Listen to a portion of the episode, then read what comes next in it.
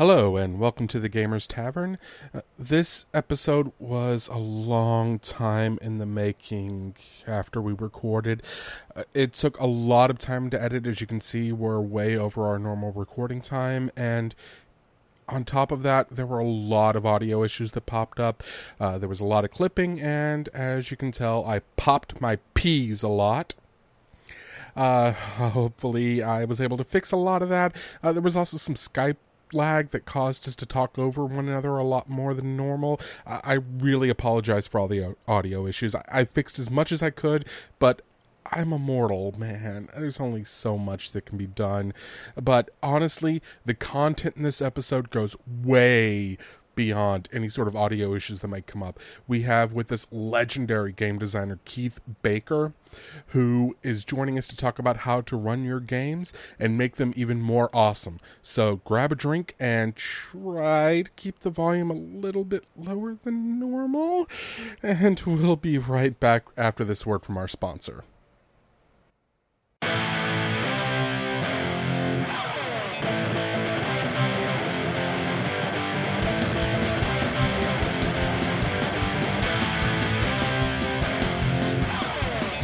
Hello gamers, I'm Daryl Mott Jr. from Anacle News Tabletop and the Gamers Tavern Podcast, which you probably know because I'm betting I was just talking a second ago.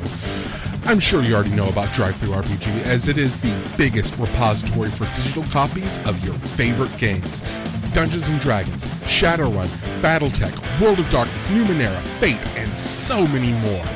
And sometimes there are pennies on the dollar because, face it, PDFs can sometimes be so much more convenient than print copies, but if you need print copies, they sell those too. So if you want to support the Gamers Tavern Podcast, click on the affiliate links in the show notes and check out DriveThruRPG.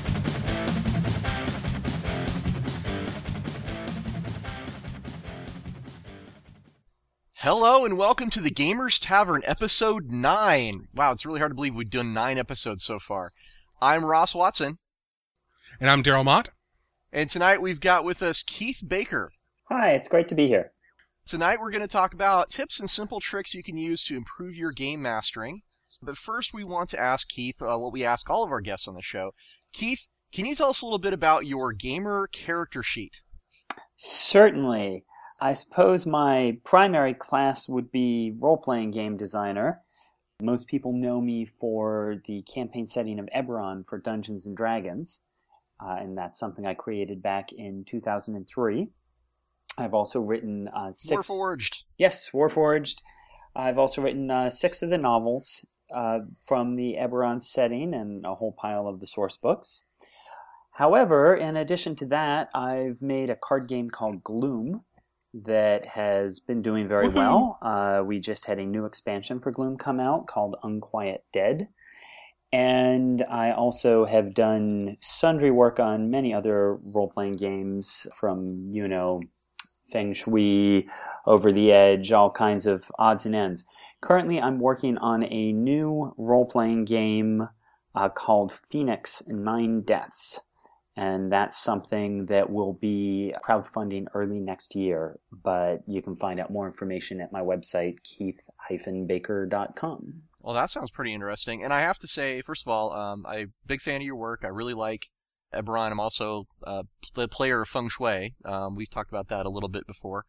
And we talked about Gloom actually quite a bit back in episode 8 with Nicole Wakeland. Mm-hmm. And Gloom is an award-winning card game that apparently has a lot of people interested in. I mean, total fangirl. Brilliant design on those cards, those clear cards and everything. I love it.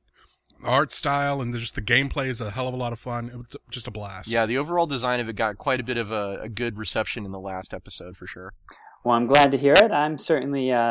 Gloom is one of the things I've done that I'm probably proudest of just because, you know, I came up with the idea from scratch, put it together in my basement, and now it's out there in the world. So I feel pretty good about Gloom.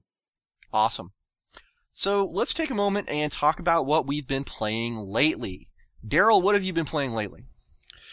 Unfortunately, I have had absolutely no time for gaming recently because this past week before we recorded, I edited that massive Shadowrun episode 7 that we did, and that was a beast to edit. It was a big episode.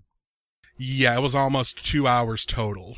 Oh man, it was a blast though, and a great episode. And I've actually, it's the first one I've actually listened to again after I edited it, because it was just so fascinating to me. But beyond that, I hosted a panel for EtherCon, which is an online virtual convention that happens, by the time this airs will be about 2 weeks ago. All those panels are online streaming except for, I think mine got lost in, ironically, the ether, because of a software crash. But what was your panel about? It was Immersion Studios, which is an independent game company based out of Australia. Cool. Oh, nice. Okay. That's doing this cool sort of trying to build like a generic role-playing system with all these different settings that layer onto it that can kind of mix and match. A little bit GURPSy, but a little more tightly organized than that in terms of they have, here's this campaign setting, here's this campaign setting, here's this campaign setting. It's just all the bits and pieces are all interchangeable. Cool. So you can take a race from this one and put it into this one. It was really fascinating to hear about, but you can find them online as well if you're curious about them. And then, of course, I stayed for the Catalyst Game Labs Q&A that happened directly after mine.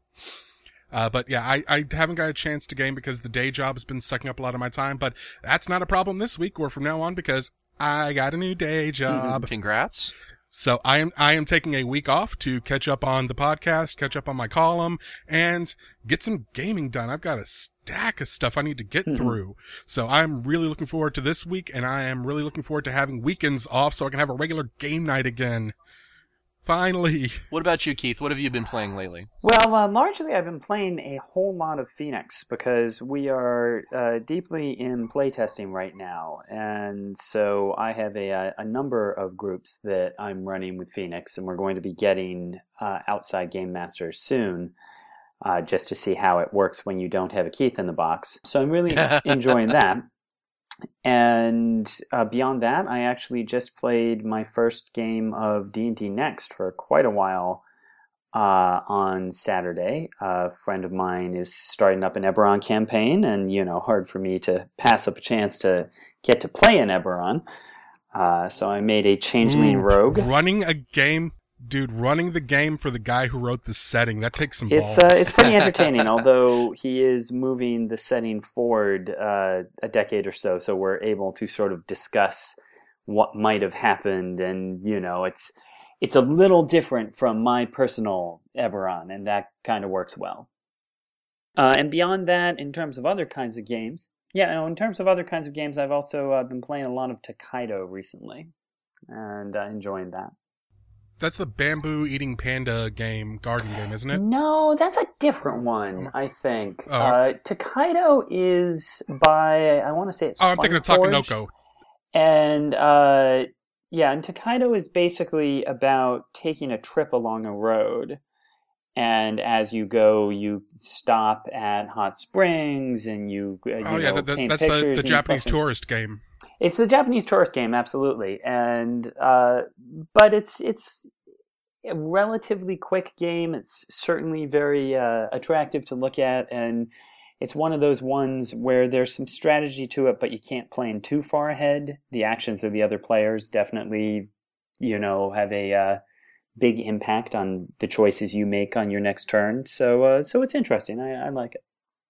So Keith, if you could just give us a elevator pitch for Phoenix and tell us what it's about. What is Phoenix about?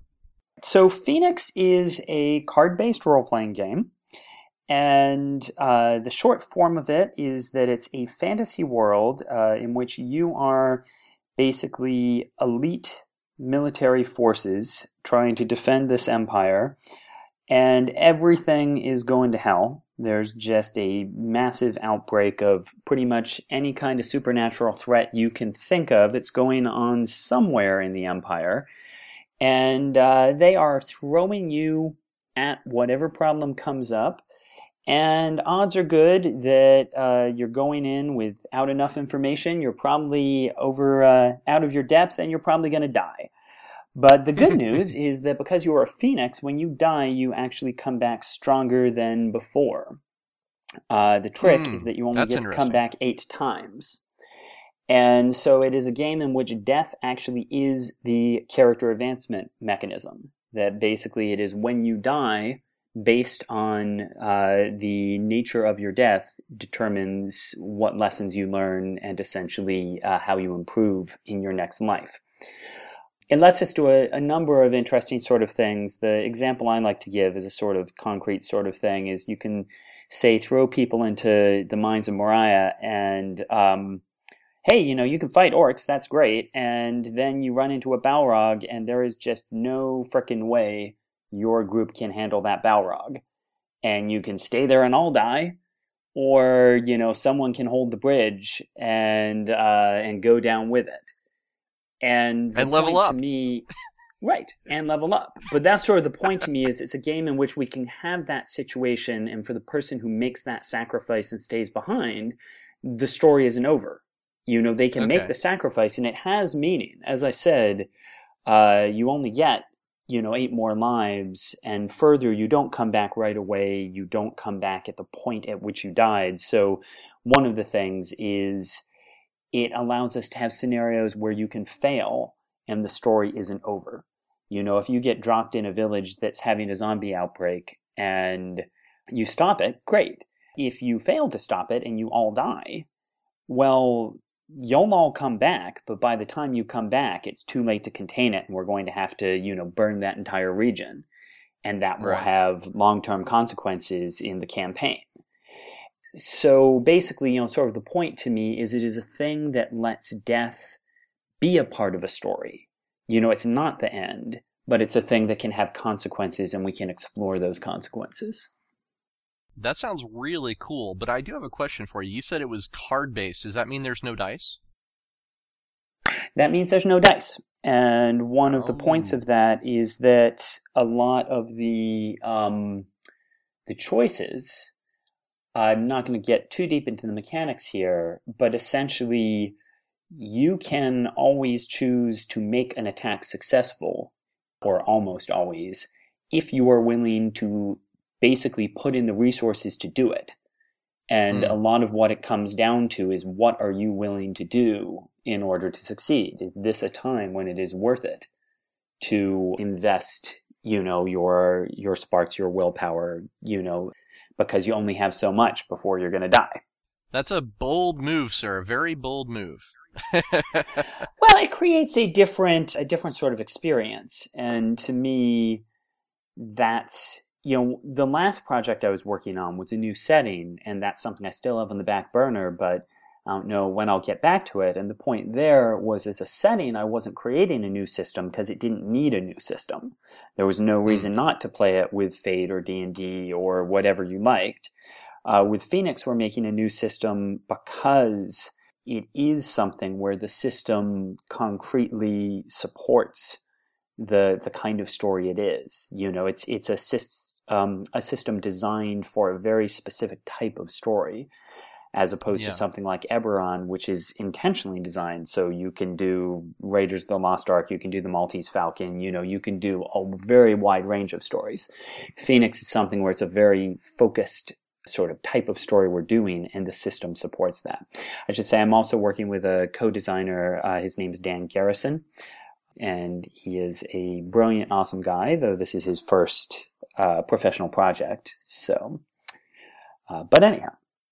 No, that's a really interesting, you know, choice that you made there, because when I was working on Accursed, which is the setting I came up with this year for Savage Worlds, we got together, the creators and we did, and we discussed whether we wanted to make a new system for it or not, and we came to the same conclusion that you did, that if you want to tell like a bunch of different types of stories and leave it open, there's no reason not to use an existing system.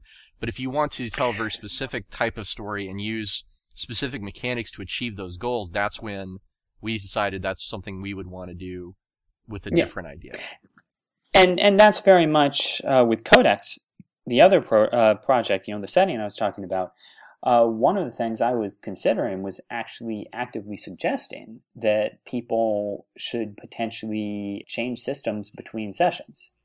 That basically use the system that really fits the kind of story, just because, A, there's so many good systems out there, but, you know, many systems are particularly good at, you know, this system's better at intrigue than at fighting. This system's better at fighting than at social interaction. You know, sort of what is this story about and which system is going to capture that best. So I was sort of playing around with that as a suggestion. But as I said, when it comes to Phoenix, the system we're developing really does do a lot of interesting things with the kind of story we're telling, and it makes it a very different experience. One thing for sure, no one can accuse Keith Baker of not being innovative. Suggesting that we change systems between sessions would be like, what? that is definitely an idea I've never heard before. I was just going to say, you can also look at Phoenix as a thing where it is also a card game in which we expect your characters to die, so... You know, you can look at it as a cross between Gloom and Eberron. Yeah, if anyone else made the claims you were making, I would laugh in their face, but if anyone's going to be able to pull it off, it's going to be you. Oh, I was going to say, I'm doing a lot of playtesting right now, and as I say, we'll hopefully be crowdfunding, I would say, you know, hopefully March, we'll see. Basically, we're definitely not going to do any kind of crowdfunding until we're 100% sure of cost, production schedule, you know, all of that sort of thing. So for now, we're just continuing to hone the system and continue to test. Cool. What I've been playing lately, I have gotten a chance to get together with a guy and play some miniature games that I have very rarely played, like Battlefleet Gothic is one of my favorite miniature games. Mm-hmm. And we've been playing quite a bit of that down at the local store. I'm running my Accursed playtest still on every weekend, and my group Excellent. My group is doing some very interesting things coming up this week. They're going to be assaulting an airship, mounting experimental weaponry to ensure that the Accursed are not wiped out in the nation of Manrea. So good luck to them on that. I was about to say airship and everything. You sure you're not playing Eberron? Well, of course, one of my favorite elements of Eberron is Droaam, which is the nation of monsters. I have an adventure I've run quite a lot that is people as a group of adventurers from Droaam. So I appreciate the idea, is all I'm saying. It's cool. I think you'd like it. Definitely check it out at accursedrpg.com, and we have a Kickstarter page. You can look at all of our really cool art. And we're going to be releasing Accursed for sale in mid-December is the plan. So. Cool. It'll very shortly be ready. I've been doing all the art direction and the overall development, and we're really excited about it. But I'm not here to talk about Accursed, so I'm going to keep that to a minimum. Just say that in addition to the things I just mentioned, I've also been playing Baldur's Gate Enhanced Edition. Just came out with the Baldur's Gate 2 collection, which includes not just Baldur's Gate 2, but also the expansion Throne of Veil, and it includes all the new characters and all the new updates, and I just adore Baldur's Gate. I'm one of the biggest fans in the world of that, and it is such a blast to play that game again and to play it with all the new little tweaks and graphical improvements and, you know, better. There's more encounters, there's more characters to talk to. It just took an already great game and made it better. I have to say that Torment was always one of, you know, my favorite computer role-playing games of all time, so I'm excited to see where they're going with the Numenera Torment. Oh, yeah. Planescape Torment is definitely, in my opinion, the best video game, role-playing game experience you can possibly have. But I'm somewhat biased, and I'm going to go ahead and just say that's a very subjective opinion. Oh, I agree with you. So, you know. You're not the only one that holds that one. There's a lot of people that say the same thing. Yeah. So, but that's basically what I've been playing lately. So, if we're ready to move on, and we can go ahead and talk about game mastering. Sounds good. Okay, let's start with planning. When you're planning your game as game master, what are some of the tricks you use to maybe reduce prep time? Well, I mean, there's a lot of different things. It's part of the question is how you run your game.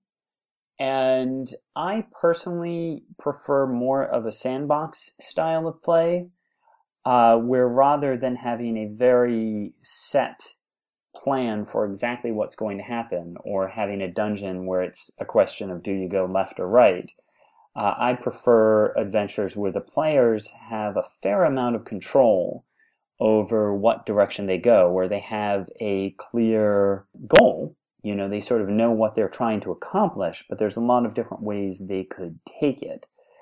And so for me, you know, preparing an adventure is very much sort of coming up with the concrete, what the key scenes that are going to matter in this story are going to be, and then trying to come up with sort of as many sort of odds and ends of, and what are the things that are going to connect these? You know, what are the things that could happen in between, depending what paths that they take? So as I say, that's certainly a thing for me, is basically having a list of the sort of major locations, important NPCs that I could decide to bring in, depending what they do, and just sort of assembling all the different elements. But as I said, that's for a more sort of sandbox style where you don't know exactly what the players are going to do. I don't, you know, other than that, it's a broad question. What sort of things do you do? I've got one that I've learned whenever it comes to, because I've tried running sandbox games and my groups tend not to like that. They like something where it's, they like kind of being led around by the nose almost, because absolutely. If I give them some groups will love being able to explore and look around and stuff, but at least my last group, if I didn't have, okay, here's the breadcrumb trail to where you need to go next, they would just meander and get lost in the plot and wander around. But one thing I've learned when I have run sandbox games that where I was running them and the players were exploring it is something that helped me out a lot in focusing what I'm doing is if there's a major decision, like, okay, you guys tracked down this map and this map, gave you the location of this thingy that you wanted to go investigate, but you decided to go do this thing instead first. Ask them at the end of your session, okay, now that you guys have done this, what are your plans to do next? Right. And then they'll tell you, okay, we're going to go to this location. So, okay, I've got to get that location narrowed down and focused and basically figure out that location. It gives you a week to prep instead of having to prep, okay, well, they can go here, and here. Right. So I better have all those ready now. It lets you, you can give all those locations a general overview, but it lets you, now I'm going to stat out all the monsters and the NPCs and the traps and everything else and get the map together perfectly and do every little thing for this location because I know where they're going now. Well, there's a couple different things I'd say there. I mean, one of the questions is we sort of started this as what do you do sort of right before the game, but that goes back to the whole question of what do you do before you even start the campaign. To me, you know, two of the most important things for a game master are know your players.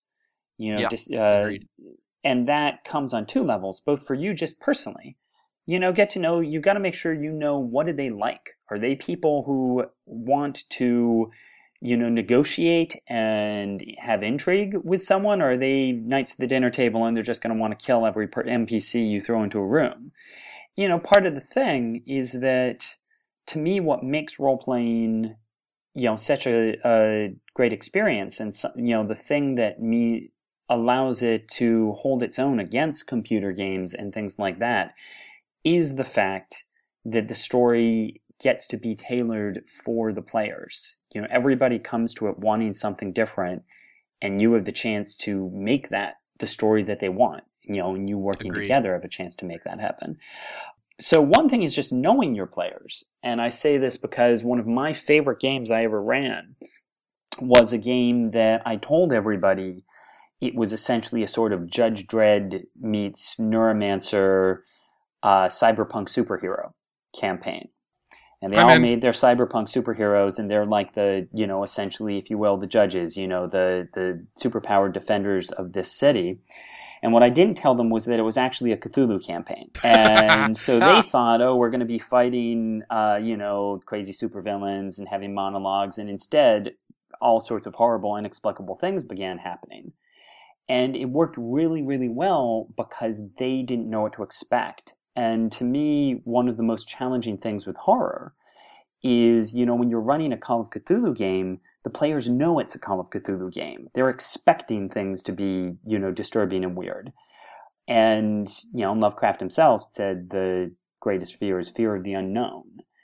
And so here, because their expectations were for something completely different, they really were taken by surprise, and they didn't know what to expect, and they didn't know what was going to happen next. And it really worked really well. But the point of all this is I needed to know that the players would enjoy that and that the players would embrace it, because a different group of players could have been pissed off that we were supposed to be playing superheroes. What is this? Yeah, it's fair to say that bait and switch does not work with all groups. Exactly, and that's what I'm saying is I would never do that with a group of players I didn't know.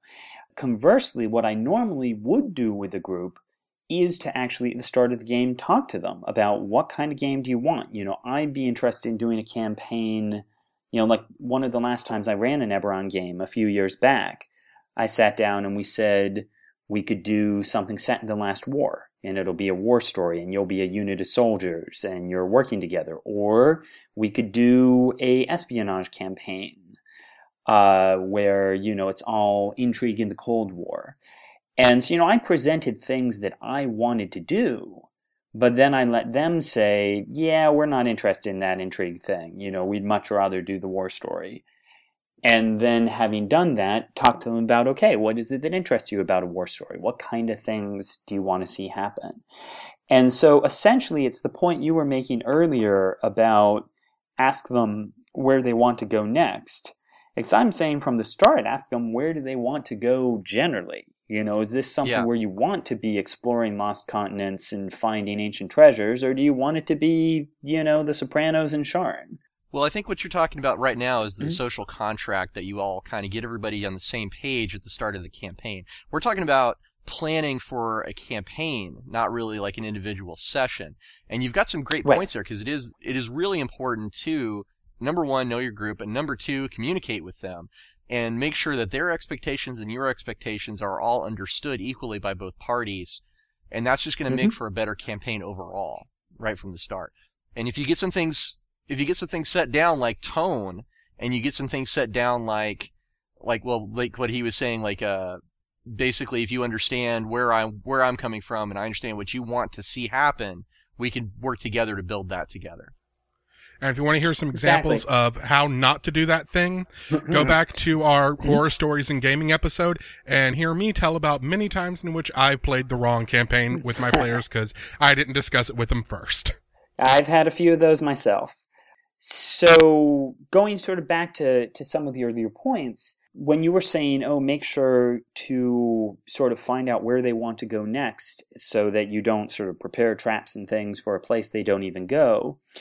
A lot of times if I'm doing something, when I say sandbox, it'll still be something where there is a clear goal. So I may say you are trying to catch an escaped fugitive who you know is in the city of Greywall. And essentially, I know that they will eventually catch him, assuming they don't totally screw things up. So I make that encounter. You know, I build out his base.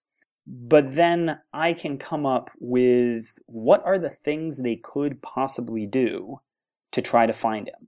You know, they could talk to this dragon-marked house. They could go to this place. You know, they could follow the money trail.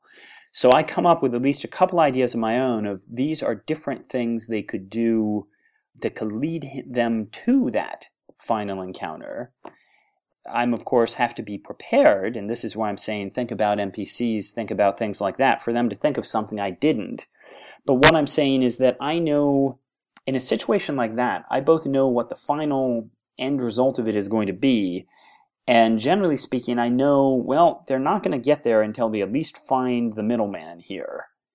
And so, okay, that's another encounter that I put together. And the point is, I leave it flexible as to how they find that guy, but again, they know and I know they've got to find that guy if they're going to, you know, accomplish what they're trying to accomplish. Yeah, you're absolutely right here, and I just want to point out I think it's really important to know as a GM that when you're talking about breadcrumbing, when you're talking about giving them those options to get from A to B, it's important to realize, and this is something that was hit by Ken Hite very recently in the Gumshoe system, is finding the clue is not nearly as much fun as interpreting the clue. So my suggestion would be very strongly to GMs who are, you know, listening to Keith and nodding their heads and saying, yes, that's what I want to do, is keep in mind and remember that you want them to get the breadcrumb.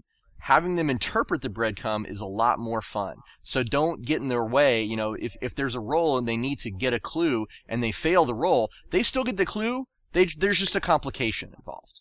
Well, that's all I would say about that. They might miss some of the context, or they might not find. They may find it, but they don't find it in the way that they. Okay, so this You found the scroll that he had dropped instead of, you find the scroll he had dropped with this little drawing on the sand that was next to it, or something like that. I'm coming up off the top of my head, but they might miss something attached to it. Yeah. I mean, that's the basic concept of failing forward, is a failure may make things more difficult. Now you may have to, deal with this gang that you weren't going to have to deal with, or the guy may know you're coming, or things like that. But that, yeah, you want to make sure you weren't planning a game where a failed die roll suddenly ends the story, because... Yeah, you can stonewall yourself very easily if you do something like that. Going back to the interpreting clues, it is very interesting on that. I have this one game I ran when I was traveling around the world that I ended up running the same adventure 56 times. And wow. Part of the adventure, and the thing about it is because of my style of running things, it never played exactly the same way twice, and I never got bored of running it. And, I was always interesting to see, well, what did the players come up with this time? One of the elements of it was a murder mystery.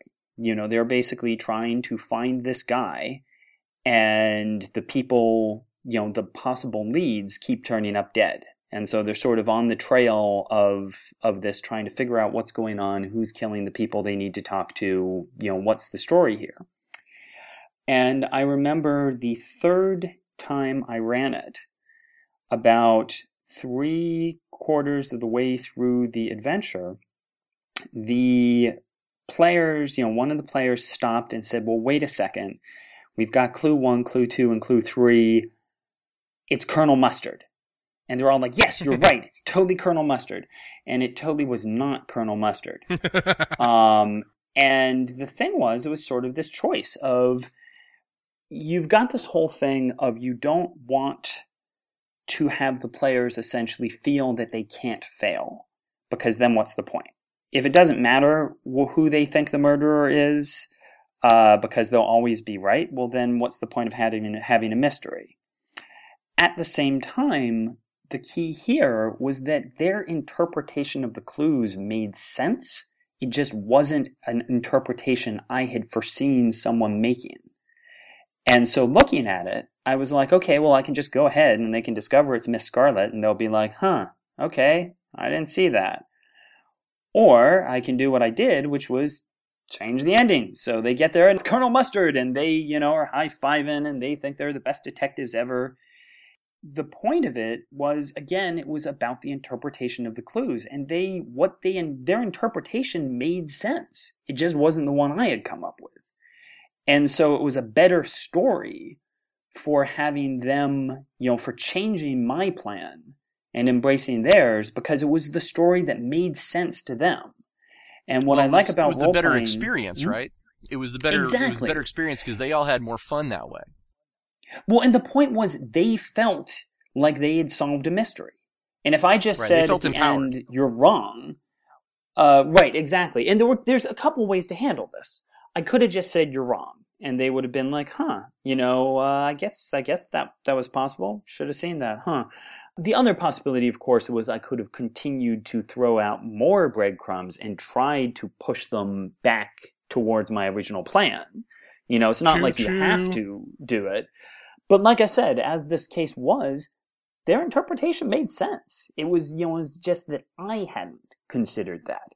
And that's what I like about role-playing is when I write a novel, the only vision I get is my vision. And when I watch a TV show, I have tons of times watching TV where I will see something, I'll say, oh my God, they're doing this great plan, oh, that's so clever. And then it gets to the end and it's not what I thought it was going to be. And I'm just like, really? That's the plot you went with? That's lame.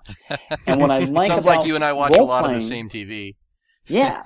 And what I like about role-playing is that in this situation, I was able to look at it and say, that's the answer that makes sense to them.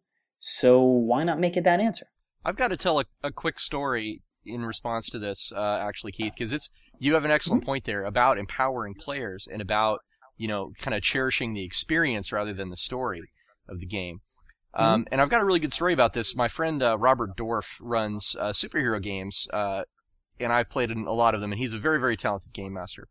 And he was running a game, a superhero game, with his friends, and his wife happens to be one of his players and has been in almost all of his games. So during the beginning of the adventure, he starts them off with the superheroes repelling an attack from a giant monster attacking the city. And he has this big scene planned with how the giant monster is going to attack and how they're going to fend it off. And all of a sudden, his wife's character says, wait, this is a distraction from the real crime. I'm going to stop fighting the giant monster and go look for the real crime, because that's always how it happens. There's a distraction from the real crime. And Robert was faced with a very tough decision. He's like, well, this adventure is really about the giant monster attacking the city. But he wanted to, you know, empower his wife and say, well, okay, you're right. There is a real crime happening somewhere else in the city, because that was the more fun answer. And, you know, I don't envy him for being put in that position. Certainly, it had to have been a little bit awkward.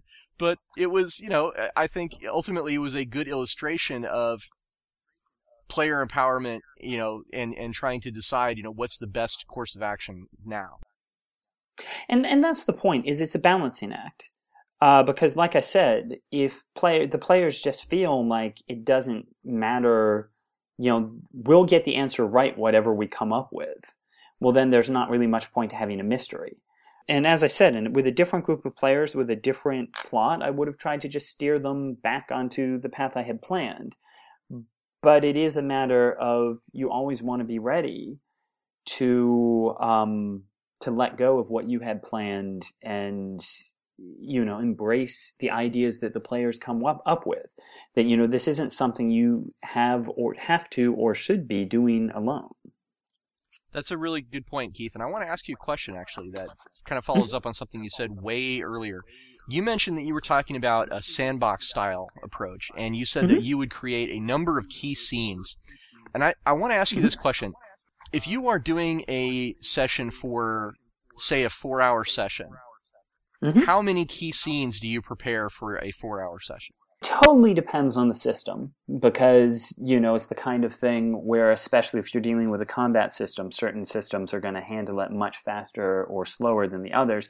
Personally, I tend to do essentially a key scene an hour. Okay. And then I have things to fill in extra space if I need them. So that's the point, is I'll always come up with a list of sort of little side things that could happen if essentially we're running long or short. And the point is, if I know the long-term goal, you know, I can certainly predict, okay, this is where they're trying to get to.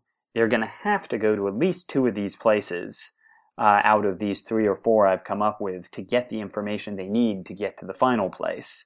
So given that, it may be that I have a couple that they don't use, but on the other hand, I may pull those scenes or locations back in the next adventure. You know, I mean, again, ideally, it's not wasted effort, because I'll find some use for it somewhere down the line. Right. You know, beyond that, it again just gives the players the feeling that they are choosing their path and that it's not just, you know, on the rail. Now, as you were saying earlier, sometimes players want to be on a path. You know, it's all about knowing your group. It's just, for this style of game, that's how I do things. Well, there's multiple styles of game. Daryl and I have talked about in the past something we call the adventuring paradigm, where like in a game of Shadowrun, the adventuring paradigm is you are a team of Shadowrunners. Mr. Johnson hires you for his very specific job, which is not that different from an old man in a tavern who has a quest for you. And if you have a strong adventuring paradigm in a particular campaign or a particular game setting, it can reduce some of that prep time on the GM, because he has a pretty solid way of just sort of handing the players at least the starting point for the night's adventure. Dark Heresy has another very strong adventuring paradigm as well. Well, and that's the point with Phoenix, is that in Phoenix, you are a military strike team.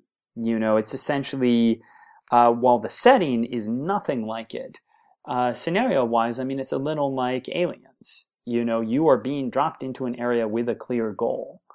And so that is something that, again, when I say Phoenix tells a specific type of story, you know, it's because you're not just an adventuring group randomly deciding, are we in it for money, or are we in it for whatever. It's, you are people with a very clear mission, and you might have different ways to accomplish that mission.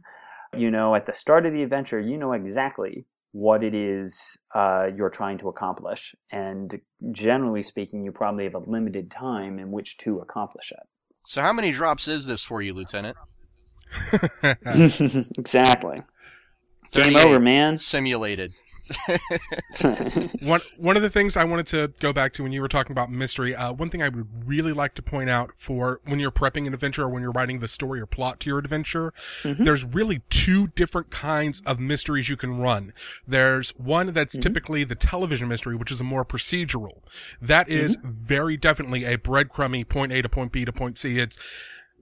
It's like Law and Order and Castle and Psych and all those shows pretty much follow the same pattern, which is you find out about the crime, you find a clue, it leads you to this person, you talk to this person, they may try to run, they may try to fight you, whatever, you find out the information that leads you to this person, that leads them to this person, that leads them to this person, that leads them to the suspect, who may have been person two that they talked to in the first place, but there's not really a lot of actual quote-unquote figuring out the mystery in it. It's just the mystery is the structure for the story you're telling.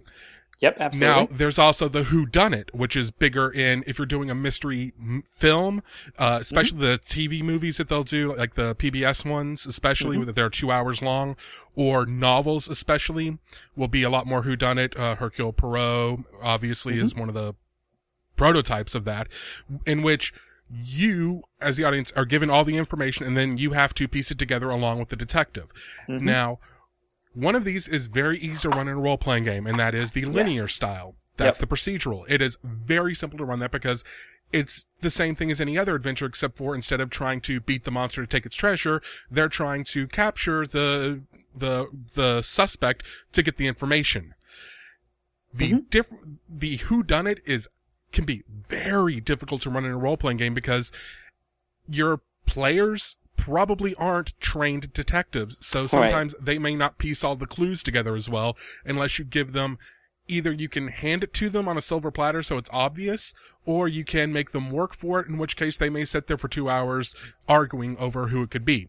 There's one trick that I use when I'm doing an actual mystery where they have to actually puzzle it out. I do what I call 3 stages of clues. The first stage is going to be something very, very subtle, like that someone's hair was disheveled, or something that's really subtle that I'm definitely telling them, I'm giving them the clue, or they're obviously going to find the clue, but they're going to have to work to piece that together. If they don't get it, I move to the medium-sized clue. That's something that it's not going to take nearly as much puzzling together and drawing from facts and worrying about the history or whatever to try to figure that out. If they still don't get it, that's when I smack them upside with the clue hammer. Okay, here's the clue that's an obvious blinking arrow pointing to the next thing. So that's just the way I do it to keep them on track. Yeah, this comes back to the sort of a couple of the points we were making before is you can certainly design an adventure in which, given enough time, the mystery will essentially solve itself, and they will eventually end up where they need to be. The key there is, if you have something like that in place, you do want to have them feel that they are rewarded if they solve it themselves. Or that there's consequences if they don't solve it fast enough. Like, we have to stop. We have to stop him before he kills again. And if you don't, and if you have to wait for that third clue hammer, then he killed again. That's what comes back to what we were saying before about failing forward is, that sort of works both ways. When you fail, well, okay, that doesn't end things, but maybe it makes things more challenging. And the reverse is saying, well, when you succeed, it means things are, you feel that has rewarded you in some way, that it made a difference, that you succeeded. I was in a one-shot recently, that the guy was using the Dread system. Do you know Dread? That's the one with the Jenga tower, isn't it? That's the one with the Jenga tower, and essentially any time you try to do something risky, you have to draw tiles from a Jenga tower. The game master tells you how many to draw, and if the tower falls, you die. So it creates this building level of suspense of, although one can argue exactly, the sort of nature of suspense in this sort of thing. Basically, things get more and more dangerous, and someone eventually is going to go down. This particular scenario was a sort of Gravity meets Armageddon. We are trying to get this rickety rocket ship to the moon to shut down this doomsday thing. There's this doomsday cannon on the moon. And one of the things he did there was to, at the start, basically ask us, what is a city that's important to our character? Somewhere that either we came from or hometown, or what is it and why is it important? Houston, and you have a problem. Exactly. And the point was, if we'd failed early on, rather than just saying, hey, we're 10 minutes into the game and you suck at Jenga, you're dead. Basically, what he had in place was, well, every time you screw up, boom, there goes your hometown. And sort of a way to have something that was a frightening incentive and yet was not actually death for us. He just put some meaningful stakes into the game. Exactly, and that's a whole nother sort of discussion, but it does come back to the failing forward, is having things that the players care about beyond simply their hit points. What are the things you've put in the game that you can take away or hurt or things like that that give them a stake. And I know that the Angry DM has been doing a blog series for a while over a campaign he's been running in which the player characters in this, it's I do believe he's running D&D or it's a Pathfinder game, mm-hmm. but the characters, just like Phoenix, they're immortal. They don't know why. Every time mm-hmm. they die, they are resurrected within like a day or a week or something like that at this shrine. And mm-hmm. he's doing this to challenge himself because if you've ever read Angry DM's blogs or his Twitter feed, he is a killer DM. Mm-hmm, mm-hmm. So he's created a campaign in which he cannot kill the players. A TPK means nothing because they're all going to pop back up again.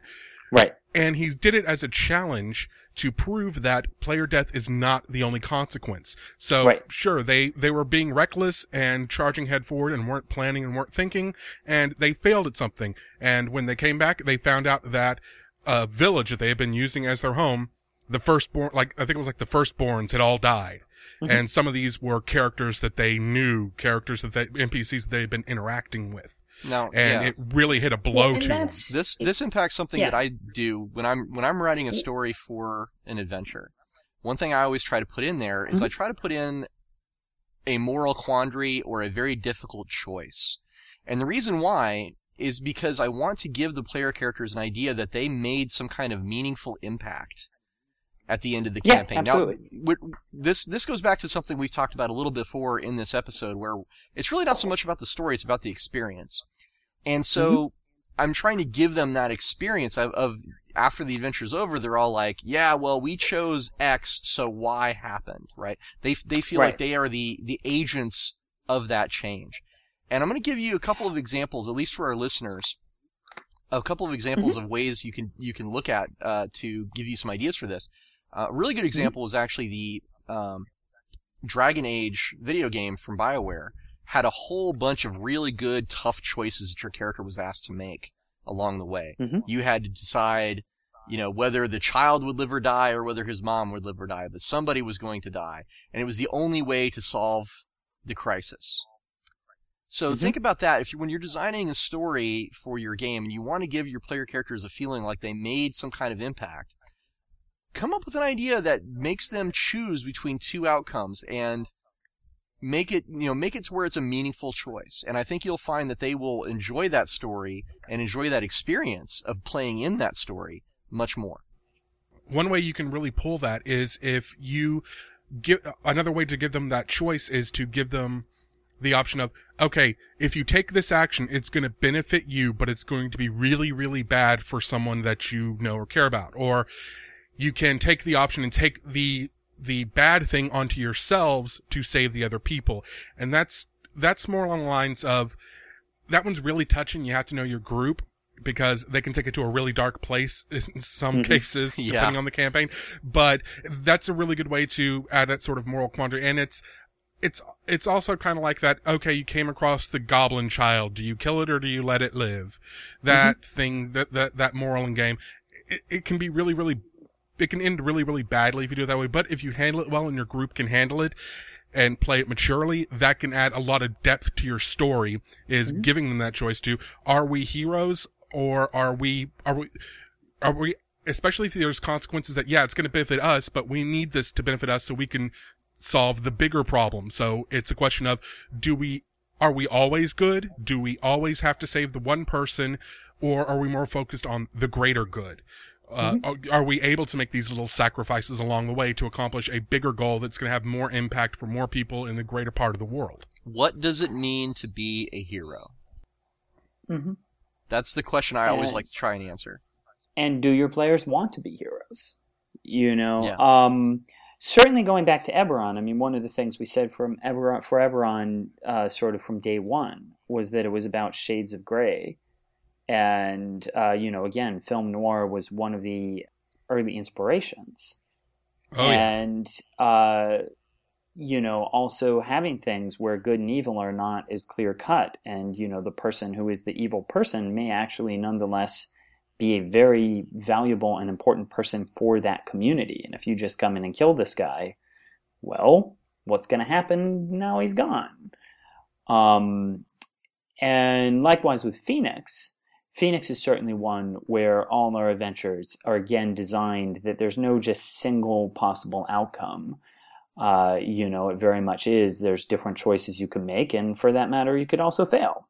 And that any which way, the consequences of those choices are things that you will carry with you and things that will affect further stories down the road. And I think that's sort of the thing to me, is players just feeling that their actions have consequences.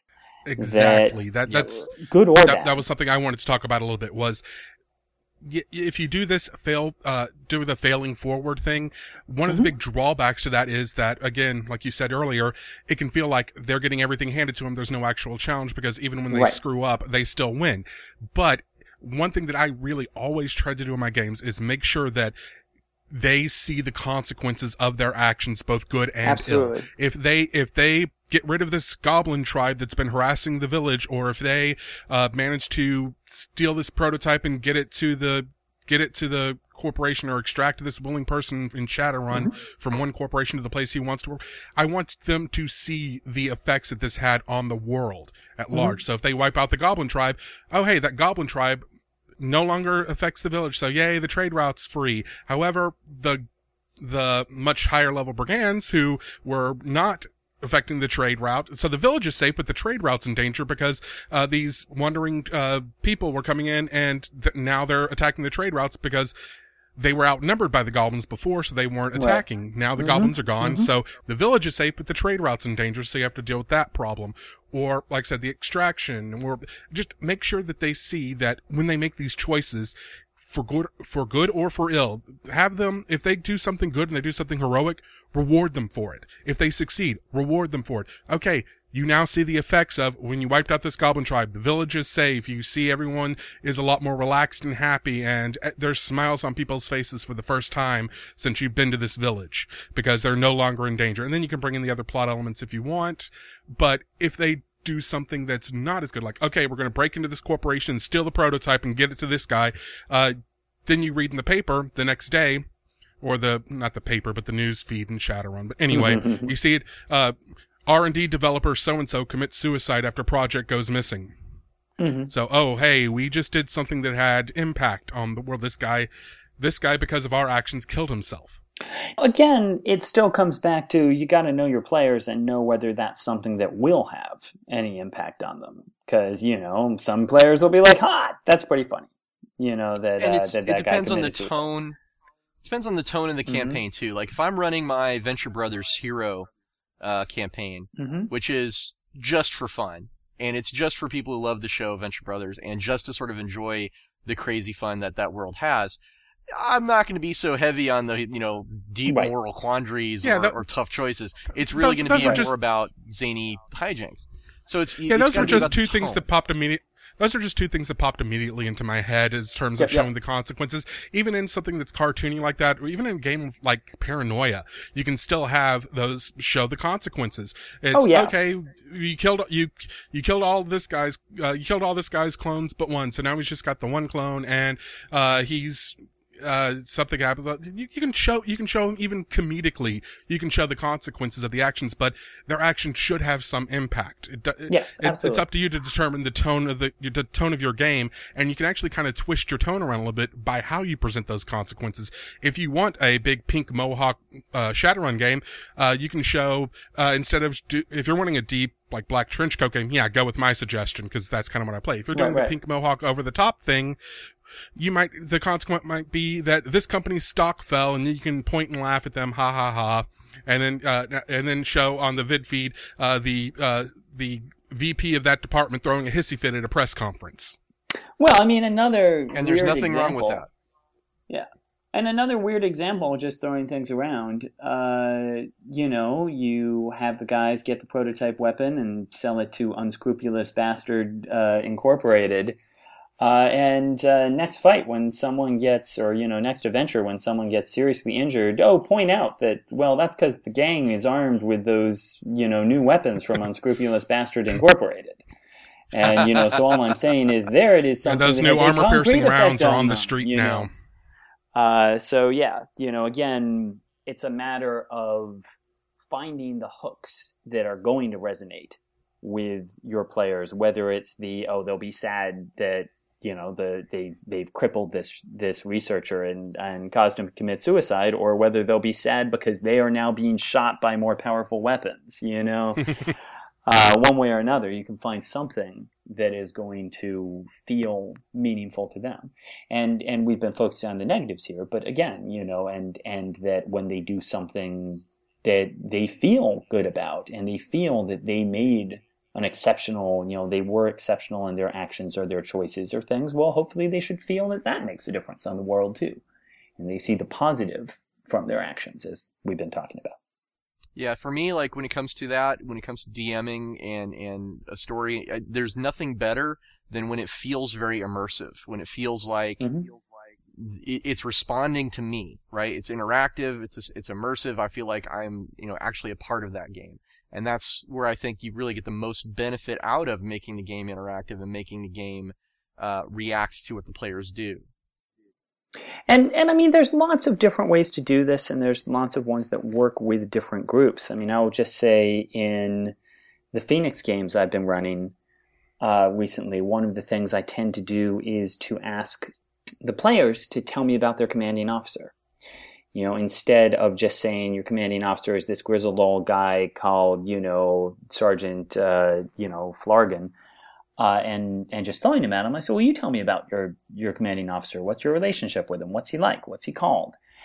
And that way the group themselves sort of builds their story a little. And then I'll pick up and I'll fill that guy out. And, what I'm saying is that they want him to be a crusty drill sergeant. Well, then that's what they're going to get.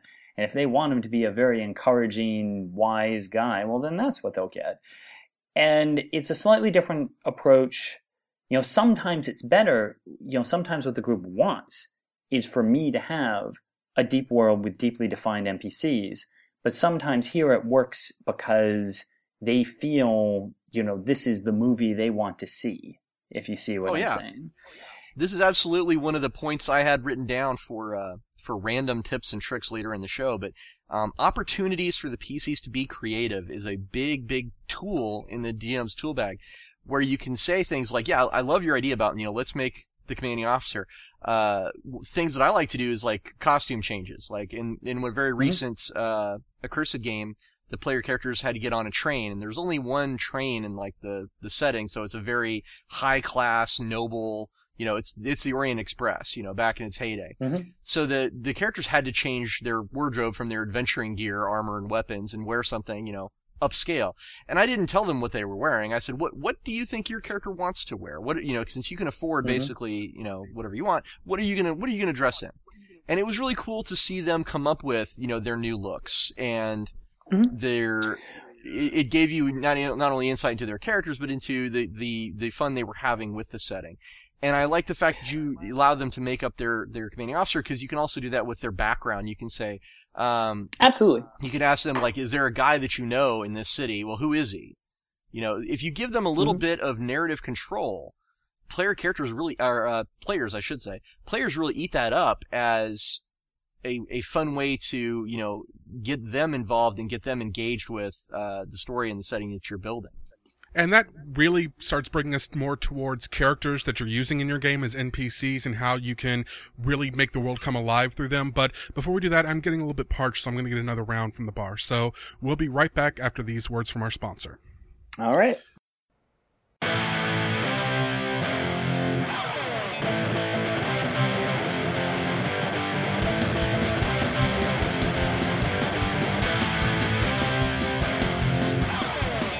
Hello, gamers. I'm Daryl Mott Jr. from Anacle News Tabletop and the Gamers Tavern Podcast, which you probably know because I'm betting I was just talking a second ago. I'm sure you already know about DriveThruRPG, as it is the biggest repository for digital copies of your favorite games. Dungeons & Dragons, Shadowrun, Battletech, World of Darkness, Numenera, Fate, and so many more. And sometimes there are pennies on the dollar because, face it, PDFs can sometimes be so much more convenient than print copies, but if you need print copies, they sell those too. So if you want to support the Gamers Tavern Podcast, click on the affiliate links in the show notes and check out DriveThruRPG.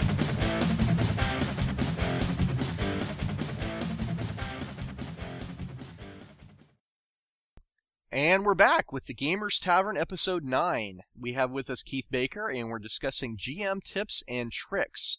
And when we last left our heroes, they were on the adventure of describing character in DMing advice. So we were about to jump into talking about characters. I'm going to tell you my number one greatest trick for making sure that your players actually remember your NPCs. It's something that I learned from Jim Butcher when it comes to writing, is that you don't need to do this for every single NPC that comes along, but anyone that's going to be a major reoccurring person in your game, you want to give them 3 traits that are unique to them. The first is always going to be something physical. For example, in the Dresden Files books, Jim Butcher calls Gentleman John Moncone, always describes him in the first scene he appears in every single book he comes in as having eyes the color of old money. He uses that phrase or some variation on it every single time. When Thomas Wraith shows up, he always compares him to some type of male model. Now, using those unique identifiers, and they're used only for those characters. Even if someone else has green eyes, they're not going to be described that way for anyone else. Anyone else who is a really big buff guy is not going to be described as a male model. Those phrases are attached to those characters.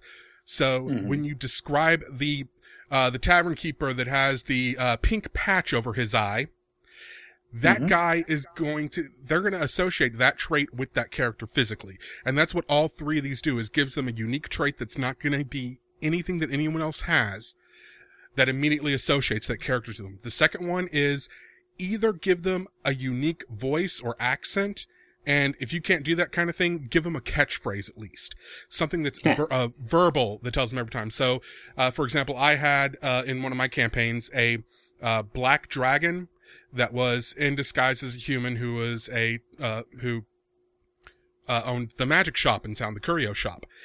And I gave him a Cajun accent because black dragon swamps. Come on, it fits. So that gave him an immediate identification. Just make sure to send your emails to... Hey, I'm half Cajun. I'm allowed to do it. All right. I hear the U-call is coon asses. I'm going to be pissed, but I'm allowed to say it. But anyway, another thing I've done before was I had a captain of the guard in a town. He'd always use the phrase, yeah, I'd give my last copper for... whatever he was needing at the time. I'd give my last copper for a day off. I'd give my last copper for a good ale. Something like that. And it gave them something, again, to anchor to that character. The third one is I give them some sort of personality trait. For example, that black dragon I mentioned before was racist against elves. Mm-hmm. If you're doing a sci-fi campaign, you could always have your mysterious alien or your AI character or whatever always take every single idiom as literal. So mm-hmm. they're always interpreting everything you say as the literal words you're saying. And it's just some sort of find something that gives them. I had a hacker that was obsessed with fashion. So he was always commenting on, oh, that's a great suit. You're wearing that ratty old thing again. And I always described it. And his trait was he was always wearing a sharp 1,000 million suit. Mm-hmm. So that was, give them these personality traits, and it's ways for them to get past that. Because I always try to come up with great names for my characters, and I do a lot of research and everything. And then I say, okay, so you guys have, here's the necromancer or whatever name that has like 3 levels of entomology meeting behind it. And they go, okay, we're just going to call him Bob to keep track. So it's a way to get around that and get these important NPCs through that barrier and into their minds and keep them there. And it makes it easier for them to remember who's who and keep them straight. Now, I agree with all of that. I will say for me, certainly with some key NPCs, and this sort of comes to the question of, is there something that logically suggests itself? I also like having certain movements or body language for a particular NPC. You know, if I'm playing something like a goblin or a dragon or a night hag, I try to sort of shift my own posture, or, you know, how you hold your head or things like that, you know, to again, just give them a physical sense of who they're actually speaking to. And certainly, yes, I can't appear like a dragon, but I can change, you know, maybe not without chemical enhancement, head forward more, you know, again, just somehow portray, you know, do what you can to portray that character in a way that they can immediately say, oh, right, this guy. Exactly, and that's what it's all about, is giving them traits or quirks or something that are specifically for that NPC that immediately triggers in their head. Oh, hey, it's that guy that did this that one time. Yeah, I know who that is. So you're not having to explain every time. With that said, you know, there's a certain degree to which you want the strongest characters like this to be characters that you do expect to use more than once. So they do get that, oh, it's that guy. Whereas on the other hand, if you get too deep with absolutely every NPC in the game, and this is the beggar who's just here to ask them for a coin and will never be seen again, you can potentially sort of overwhelm people, you know, trying to keep track of every single thing. I think it's also important to remember that if, you know, NPCs in the game, and you can really get attached to them as a GM, it's very easy to do this. It's also important to remember you want to avoid the Elminster syndrome. You want to make it to where they have flaws, they are fallible, and that they are not sacrosanct, right? I mean, it's important to remember that although you want to use them multiple times and you want them to be important in the game, they should never be more important than the player characters, because that's probably one of the first steps towards deprotagonization. Yeah, you don't want a GMPC. You don't want a GMPC. You want fully breathing characters that support the story you're trying to tell and support the characters in their actions or hinder the characters in their actions, depending on that character's motivations, whether they're an accomplice or a villain to the players. So you definitely don't want to put your own little Mary Sue in the game to kind of run everything for them.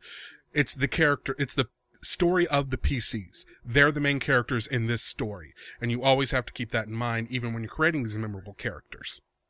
Yeah, and that was, of course, something that was a concrete design element in Eberron, was even with the characters, you know, the NPCs in the game world who are more powerful than the players, all of them have limitations and reasons that they can't just solve the problems. You know, you get the most powerful cleric in the game basically loses almost all of her power if she leaves her temple.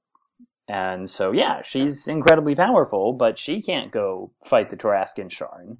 You know, the most powerful druid is a tree, and he can't go anywhere because he's a tree. And, you know, it's always good to make sure, even because there is a point to having powerful NPCs in the game for certain stories, but it's always this question of how do you make them not overshadow, you know, not make the players irrelevant.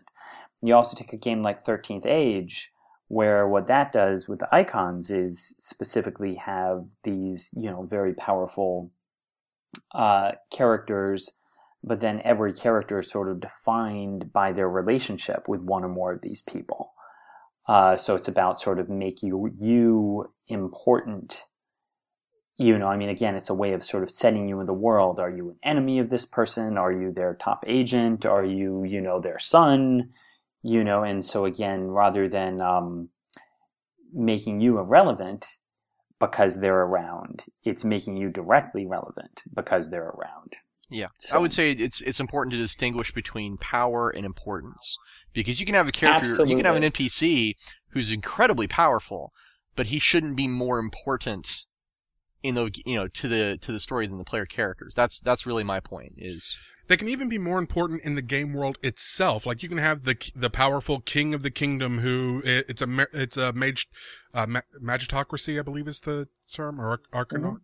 Mm-hmm. Mm-hmm. Anyway, he's like 20th level wizard. He runs everything. He's very powerful, but he's an important person in this world. He helped shape this kingdom, but he's not more important than the characters in the story being told. That's what I mean. Even if he is more important in the world. So you can have these very, very important characters in the world, just so long as they're not overshadowing the characters in the story. He's not coming along right behind them and saying, haha, we've now found this thing. Now let me kill it. Okay, now I'm going to collect all the treasure and thank you very much and leave. Or anything. You don't want to do something like that. Keith made a very good point when he said relevance is the key. You know, he says, you know, they need to be less relevant to the story than the player characters. And I agree. I like that description.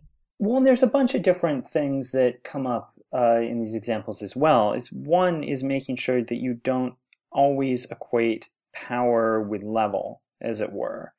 That, you know, if you take our world, the general, more often than not, can probably get his ass kicked by the Delta Force Commando, but the general is a more powerful figure in the world.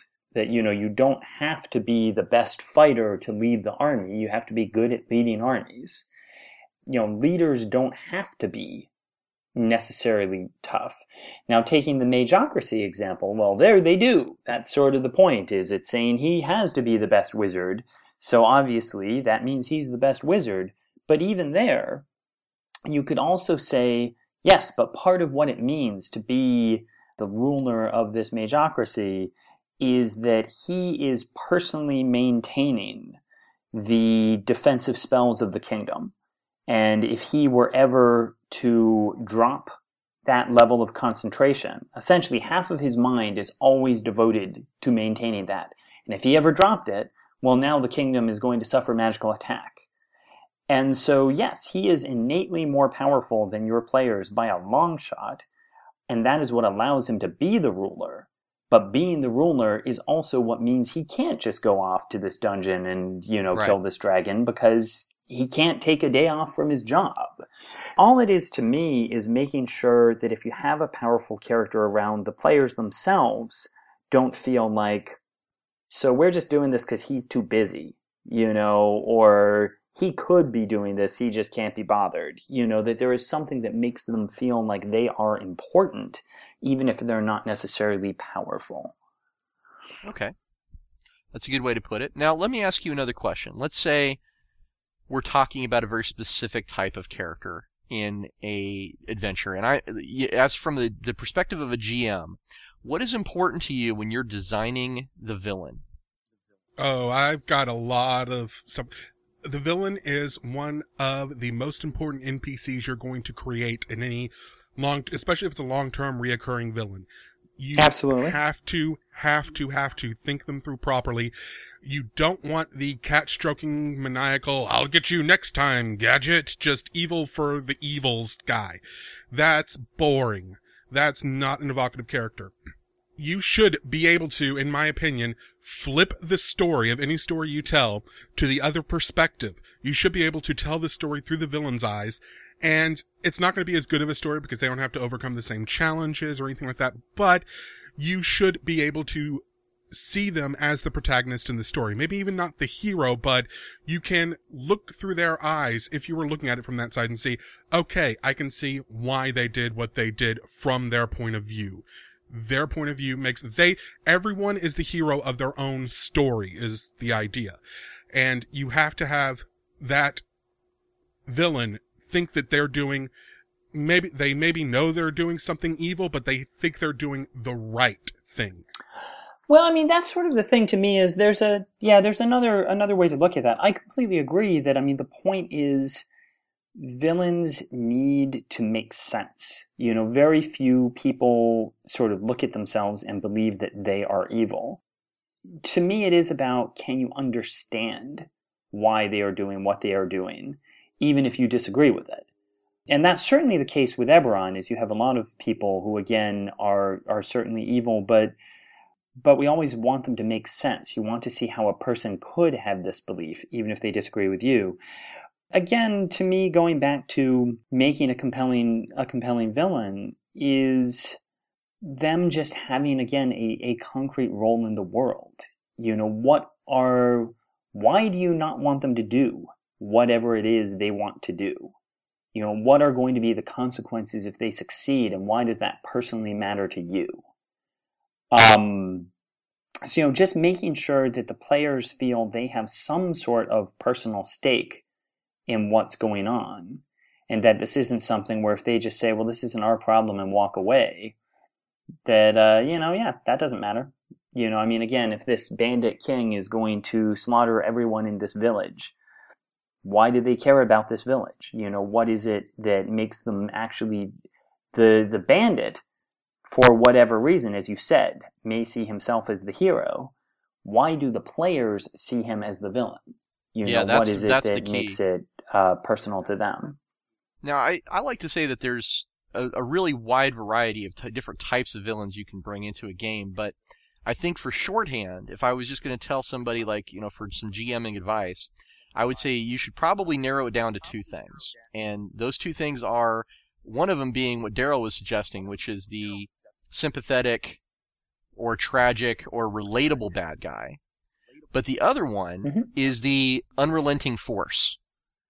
You can have a villain that is basically just, I am going to crush the world because I'm going to crush the world, because reasons, right?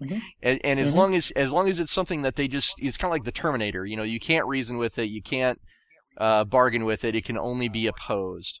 And it will never ever stop until you are dead. Exactly. And there's a good place for that. And there's a middle ground in there too. Of what we've got here is, I completely agree with you. And you know, and there is a place for this is just the evil that will oversweep the world or oversweep the village or whatever it is, you know, or the Lovecraftian, we cannot understand this. You know, it is beyond us, but it will destroy us. So, you know, on the one hand, you have the hero who you can see or the villain, who you can see their tragic story. On the other, you have the vast, you know, unstoppable, force that cannot be understood. In the middle, I mean, there's also room for the sociopath. Oh, and, yeah, all kinds of different ones. Oh, sure, but all I was saying is that speaking to the sociopath is the person who, it's not that their story is particularly tragic or whatever, but you can just see that they are a person who, you know, just doesn't give a damn about anyone else and will take what they want. And as you say, there's many, many, many other sort of different types. But I'm just saying, going back to the bandit, you could say, okay, the bandit really needs this money because these people fought his, you know, took the land away from his family. And you could do that. Or you could just, again, present this bandit as clearly someone who is just basically, he is motivated by greed and he doesn't care who he hurts to get what he wants. And so all I'm saying is that, go on. Even in those cases, though, if you looked at it through the bandit's point of view, the actions, the logic is still there. The things he's doing still make sense. It's, I need money. These people have money. And they may even have an entire moral system in their head that's completely different than ours. It's, these people are weak. Why do these weak people have money when I'm strong? But that's all I'm saying is that there's the two different ways to take it there. Generally speaking, I entirely agree with you. I mean, that's one of the core points of the Blood of Vol in Eberron is that, yes, this is the necromantic religion, and it is technically an evil force, but it is actually a force that you can clearly see why people would follow this religion and why it makes sense to them. You know, so again, you could have the bandit saying, what I am doing is testing these people. If they're not strong enough to oppose me, then, you know, I am going to make them stronger. I mean, there's all sorts of stories you could do, and I'm saying quite often that does make the story more compelling. But I'm saying, especially if that's usually what it is, sometimes there is the place for the person who, as I said, is simply a sociopath and is simply killing people because he can, and to him that's reason enough. I mean, I'm just saying I don't use that sort of thing very often, but sometimes for that very reason, having the person who, basically, again, it's they want money, you have it, and why shouldn't I kill you to get it? Can be an interesting difference. Mm-hmm. And this is a psychology thing. Any person, even a complete sociopath, if you get into schizophrenic psychopath, there's a little bit more going on. But even a complete sociopath is going to rationalize what they're doing as the right thing to do, even Fair if enough. It is completely amoral. That's the point I'm making. Now, if you're talking about unknowable things beyond the stars, yes, they have multiple reasons for what they're doing too. We just have absolutely no way of comprehending what they're doing, and that's the horror. So, see, I think we're talking two different points here. Because my point is, yes, no one is just, I think I am evil. Everyone is the hero of their own story, and we completely agree on that. What I'm saying is, it's the question whether to the player there is an element of sympathy to this character, or whether, despite the fact that the character has a reason, to the player they are a monster. And I'm saying sometimes there is a value to having a monster. Even though, again, I'm saying this is the person who Eberron, more often than not, doesn't. Eberron, generally speaking, again, you take Droaam, and the whole point is to say monsters aren't monsters. But I'm saying that for that very reason, if you take, let's say, orcs in Lord of the Rings, and, of course, in Eberron, one of the whole points is to say that goblins and orcs aren't monsters. They have their own cultures. They have their own reasons for wanting to fight people and such. But sometimes you do want the thing where you say, this is a creature that was bred to kill people. And that is its only purpose. And, there is nothing redeeming about it. And that sort of comes back to the Terminator. You can't negotiate with a zombie apocalypse. Exactly, and all I'm saying is that... But even they have goals that they think are right. Zombies don't have any goals. They're zombies. I want to eat your brains. That's their goal. Mm-hmm. That's their motivation, and it makes perfect sense to them because you have brains. Right, but from the point of relevance to a player character in a campaign, there is no relevance to that motivation. Well, I'm just saying this is something that, as a GM, you want to keep in mind. We all agree that a villain needs motivation. The question is they don't always need tragic motivation. Yes. And it's just something they, I'm sorry I keep coming back to this, but even if it's something, the players may not even ever see it, but it's something that you should really think about as a GM in order to make these characters come more alive in the setting, even if it's something that the players never even see. If they don't even know why this person's doing what they're doing, you should know it so you can more effectively portray that character to the players, well, in my opinion. Let's be clear. Let's be very clear. Your mileage may vary, and we're just... we're giving our opinions on these things. We're not saying there's only one true way to run your game. I am. Well, okay, aside from Daryl. No, maybe Daryl is saying there's only one true way. I'm kidding. But the point is that there's a lot of different ways to do it.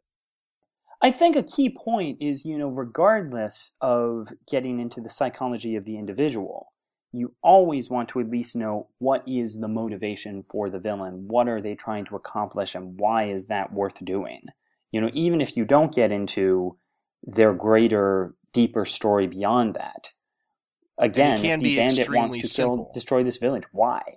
It can be extremely simple. It can be just a very basic. I want to rule the world. Right. Why do I want to rule the world? Because I can. Because I can. Well, what I'm saying is turn it around a different way and say there is a bandit threatening this village. We don't need to know why the bandit needs his money and why he thinks he's the hero for taking it from these people. But one of the questions is, why does this village have money? What is it he wants to take? Where's that come from? Right. So just again, building the story, you can say, well, they have, gold because it's tax time and they are getting ready to deliver that gold to the tax man. And if they take it, now, that's going to have consequences for the villagers and so on and so on and so on. I'm just saying that even there, it's a matter of, rather than just saying, well, he's random bandit, well, why, what's he, you know, why is a banditry effective in this place? Why are there there's all sorts of different ways you could take this. But and certainly you just gave us a perfect segue, Keith, into something else I wanted to talk about when it comes to how to improve your GMing, which is talking about the setting itself, what you can do to make the world come more alive beyond just the characters that inhabit it. Yeah, and we're not talking about world building. We're talking about you as the DM sort of bringing an existing setting to life. Absolutely. And do you just want to dive in, or do you have a specific point to start on? Well, I was just wanting to, like I said, you gave us the perfect segue for that one. I wanted to talk more about the setting, how you would make the world feel like it's alive, not necessarily in how you're crafting the world or building the world, but how you as a GM are presenting it to the players so that the players can see that this is a living world. I mean, again, a core point comes to all of these different things that we've already touched on is saying, how does it matter to the players? How do they perceive it? One of the things I always tell people when it comes to world building, but it can apply in the small form as well, is, you know, people always say, well, how much is too much? How much detail is more than what's needed? How much should I develop history, for example? And the point to me, it comes back to, you know, rules of threes. We were already saying three details about a character back earlier. Is for any random given thing that you've come up with, can you think of three ways that it could actually be used in a story in some way? You know, if you're coming up with history, why does that history matter? So there was a big battle. How is that battle ever going to have an impact on your campaign?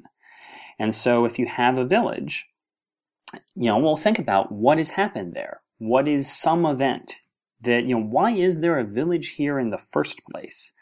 Because generally speaking, if you have a thriving community, there's something that helps it succeed. It's a port. It's near particularly fertile fields. It's near a mine. You know, so, okay, boom, there we go. It's near a mine. So there's a whole gold rush thing going on. And you've got people who are coming in looking for a claim. I mean, you know, if you just sort of start grabbing little details like that. So it's not just a town. It's, you know, a mining community, or it's a lumber community, and just a few details like that. Well, it's a lumber community, so there's going to be a mill, and there's going to be lumberjacks, and, you know, you immediately start getting something to work with that lets players, among other things, realize how this town is different from every other town, and immediately give you a few ideas of some color you can add to NPCs as you start having them pop up. And one thing you're saying is something that kind of goes back to what I was saying about the characters again, which is it doesn't necessarily have to tie in or anything, but it has to make sense. Absolutely. You have to present the players in a way that it makes sense, that they can see the reason. They can, if they want to put in the effort to research it and find out, they can see the why this village is where it is. It's on a crossroads between these two rivers. These two major roads happen to meet in this one place, so a village sprung up around the tavern hall or whatever. Why is this starship in this sector? Because there's unobtainium ore on the planet. There's a reason for the things to be there. It has to make sense. And the same thing goes even when you're going into a dungeon. Why is the dungeon here? Well, my advice on this subject is going to revolve mostly around reading. I'm going to say if you are a GM and you want to really make the setting feel unique and alive, make sure you read everything there is to know about a setting if it's already an established one. If it's a setting of your own creation, read what you've written about it. You know, get that information in front of you. And then once you've done that, once you've gotten your mind kind of wrapped around it, pick out the things that you feel are the most interesting and unique that can apply to the adventure.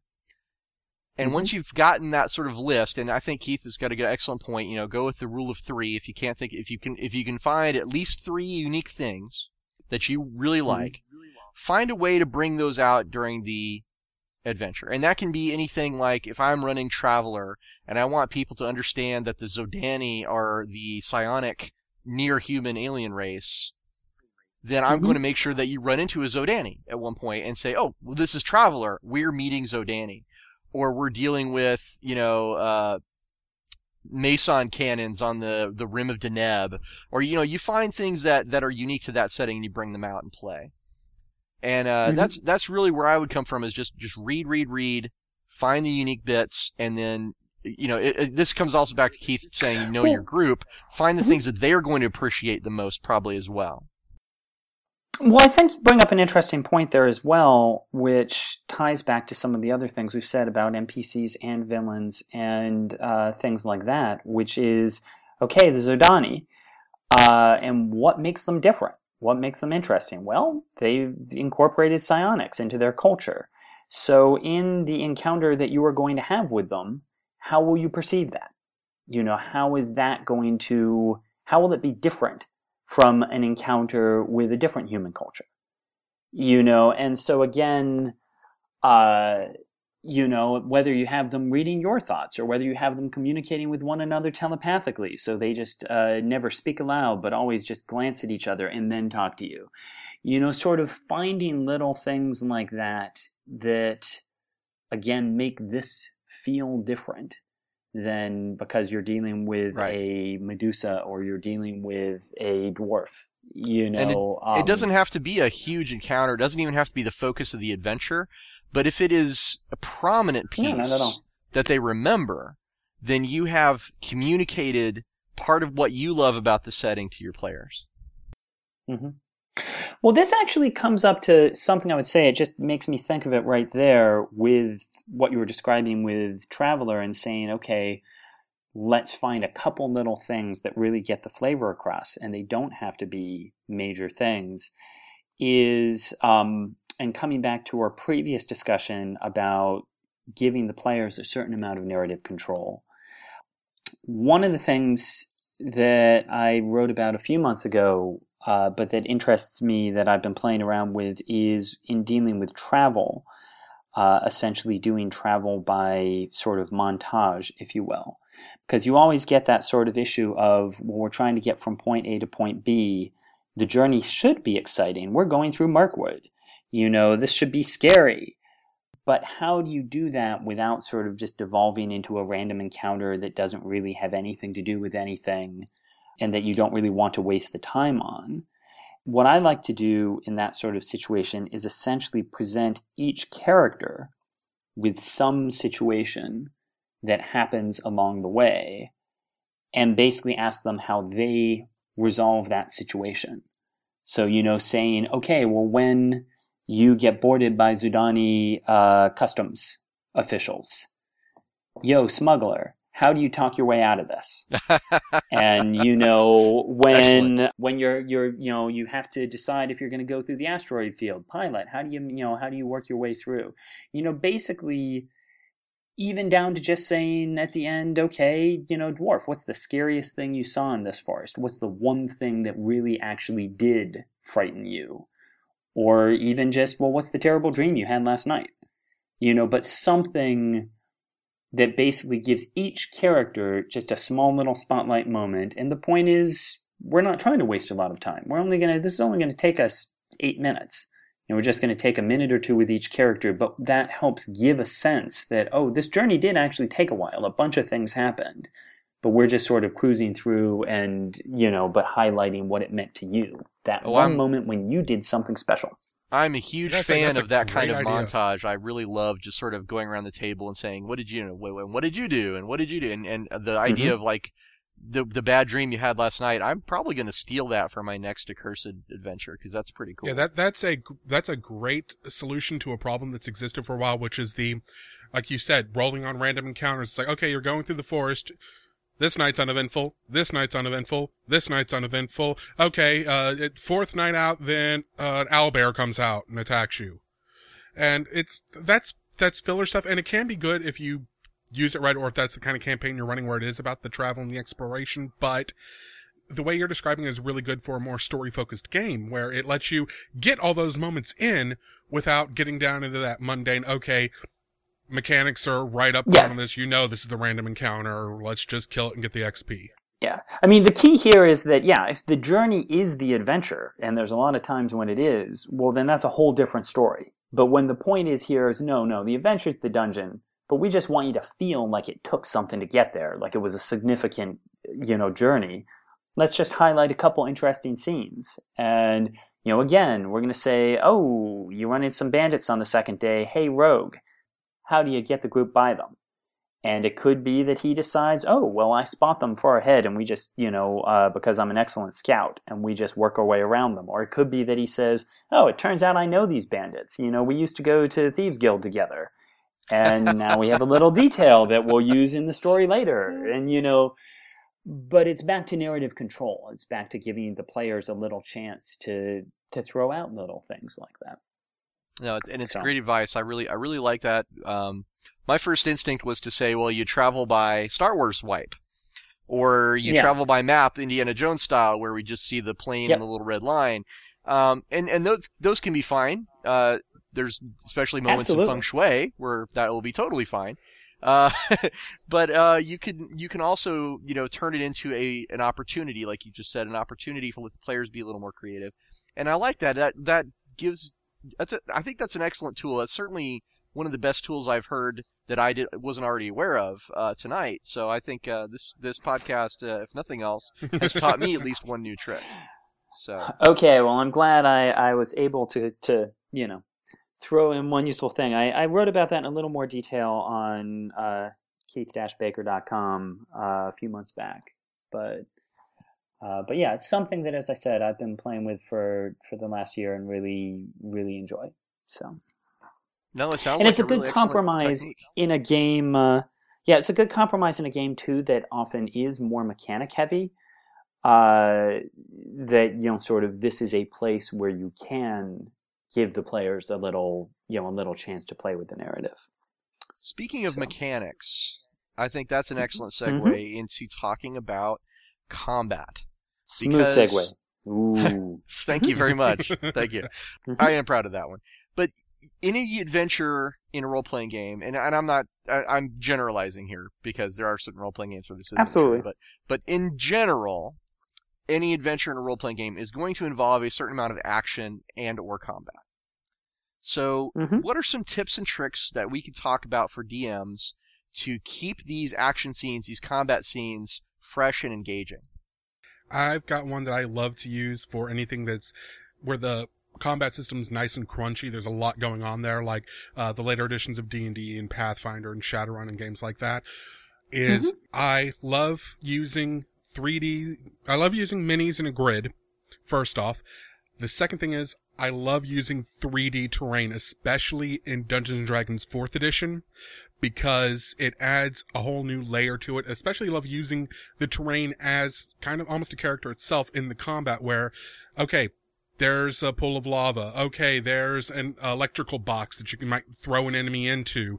There's a fireplace you might shove an enemy into, especially like I said, 4th edition where there's a lot of pushing and pulling. But the biggest thing I love to do is it really makes the battle pop is 3D terrain. I use dungeon tiles a lot. I also just recently, I haven't had a chance to unbox it yet, but I got those Dwarven Forge tiles from their Kickstarter. And one thing I love to do with my old, like, D&D Dungeons and Tiles from Wizards of the Coast, the cardboard ones, is I went to the craft store and for, like, 15 cents a pop, I bought all these little cubes that are, like, 1-inch cubes on each side, 2-inch cubes on each side, and I painted them black, matte black, so they would kind of fade into the background a little bit, and I would put one down and then set the tile on top of it, so that the minis could go up the stairs to the platform and they can push someone off or they can climb up the mountain or go up this to have their swashbuckling fight on the staircase and actually see the transition in altitude so they can visualize a lot better. If this is a 2-inch fall, that's 10 feet on the scale. Really easy to figure out the damage. You're not having them all the time. How big was that? How tall is that ledge again? How deep is that hole? It's right there on the screen. They can see it. It's a lot faster and it speeds things up. And like I said, it pops visually. And I'm not going to disagree with you completely, Daryl, because you're right. Terrain is cool and I love using it. But at the same time, I think it's important to point out that certain games just do better with allowing the players, like we've been talking about earlier, to have a little more narrative control over the area that surrounds them. And a good example for this is Feng Shui, which actually discourages you very strongly from using any kinds of maps or terrain, because then it's limiting what the players can decide is nearby for their stunts. Like in Feng Shui, if I want to play a guy who blows up a fire extinguisher, I can just say, well, I pull a fire extinguisher off the wall, and I don't have to point out to you exactly where that is on the map. I can just say, I am standing next to a fire extinguisher, and therefore I pull it off the wall and throw it at a bad guy and shoot it, and it blows up. Well, yeah, it varies by game system. Which, well, and there's also a definite halfway between those is, you know, between the just encouraging players to come up with anything they can think of, which works very well for players that are creative, but sometimes players off the top of their head don't think of the fact that there's probably a fireplace in the inn that they could shove someone into. Back to the other direction of having it fully mapped out is, you know, in between, one thing I like to do a lot is to give the players a list of things that are in the scene. That's and not nice. Say where they are or not say whatever, but just, for example, saying, yeah, well, in the tavern we have a roaring fireplace, we have a plate glass window, and, you know, we have a chandelier. A wall full of combustible alcohols. And that is not saying these are the only things there. You know, if you can think of something else, like, well, is there a wall full of drinks? Oh, yeah, of course. Yeah, there is. But, you know, giving them a couple concrete things that they know if we use these things, you know, we can use them for an interesting effect. You're giving them a starting point. That sort of... Right, exactly. Is just, again, I found that works really well for players who wouldn't think to just make something up on the spot. But once you say there's a roaring fireplace, they do start thinking, oh, what can I do with that? And I'm going to back up a step. I'm actually going to talk about what Daryl said with the terrain, because it is a really cool idea. And I'm just going to throw out a tip that I've learned as a GM for making a fight really engaging is to actually have some dynamic terrain. And what I mean by that is you have a situation that is actually going to change the terrain of the fight as you're going along. A good example is certainly. If Daryl is saying, well, there's a lava flow, okay? And the first thing I was thinking, well, okay, that's going to get bigger. That's going to escalate.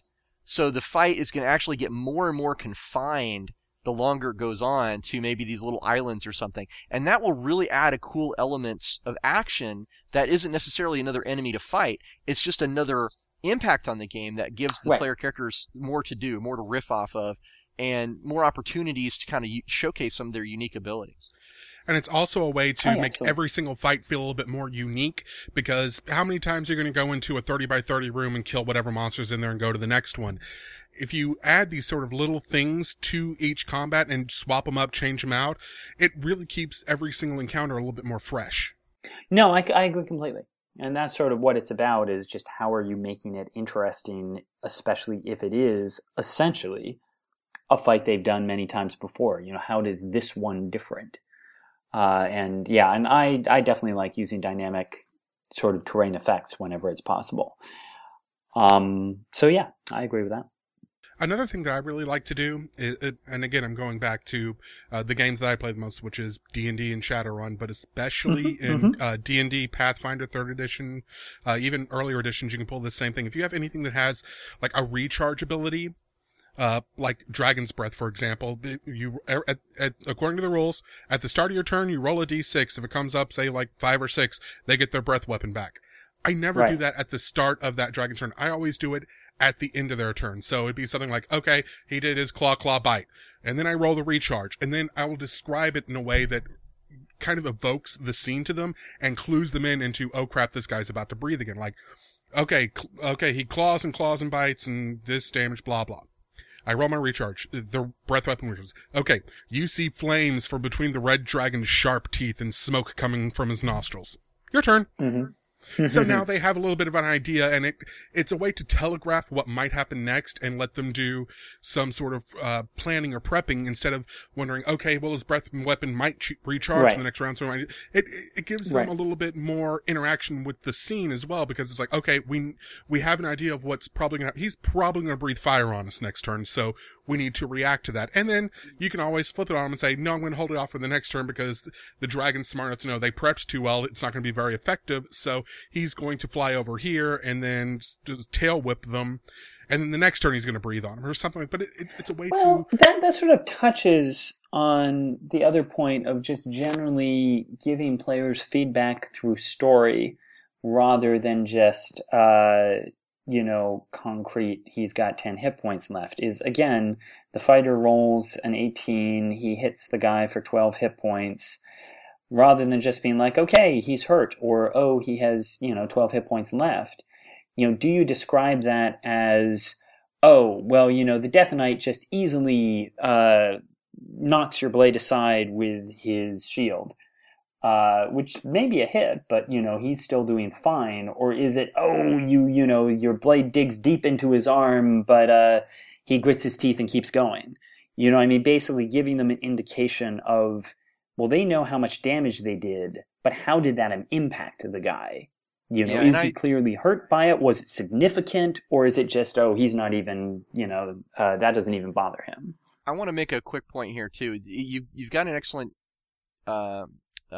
discussion here about, you know, describing the effects of the blows, and rather than just sort of, you know, I roll, I hit, I do this much damage. And the only thing I want to point out here is, again, it kind of goes back to tone and basically empowering and protagonizing your players. It's very easy as a GM to describe things in a way that makes the player characters look stupid, especially on things like critical fumbles. And I just want to encourage DMs out there to not do that. I would instead recommend recommend that you try and describe the things that the players do as looking cool and being cool for the most part. Again, this is going to change depending on your group and depending on if they find that kind of thing really funny or not. But in my experience, most of the time player characters want to be cool, and you can turn even a critical fumble into a moment where the villain just sort of says a one-liner or threatens their family, or, you know, just gets a chance to gloat, but it doesn't have to make the player characters look stupid. And that's all I'm saying. I kind of agree with that. I actually like to take that. I like to take that in a different direction, which is to actually, a lot of times when a fumble comes up in my game, I'll actually ask the player to describe it, and, you know, basically say, how did you fail here? What went wrong? And so the point is, they know they failed. They know they failed badly. But how did they see that happening? What would their character have done that would have caused this to go terribly wrong? And so it doesn't let them escape the consequences of the failure, but it lets them try and phrase it in a way that makes sense to them, that it could have happened to their character.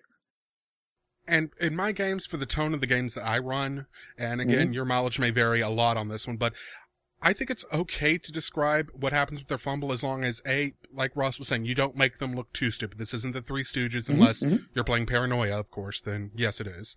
But on the other hand, I always do my best to make them look cool, but I don't shy away from those moments to add a little bit of levity to it, because I think that sometimes that can be fun to add that into the game. But again, that's the tone of the games that I run. If you're running something that's really serious and grimdark, yeah, you probably don't want that in your game, because you want your characters to look badass.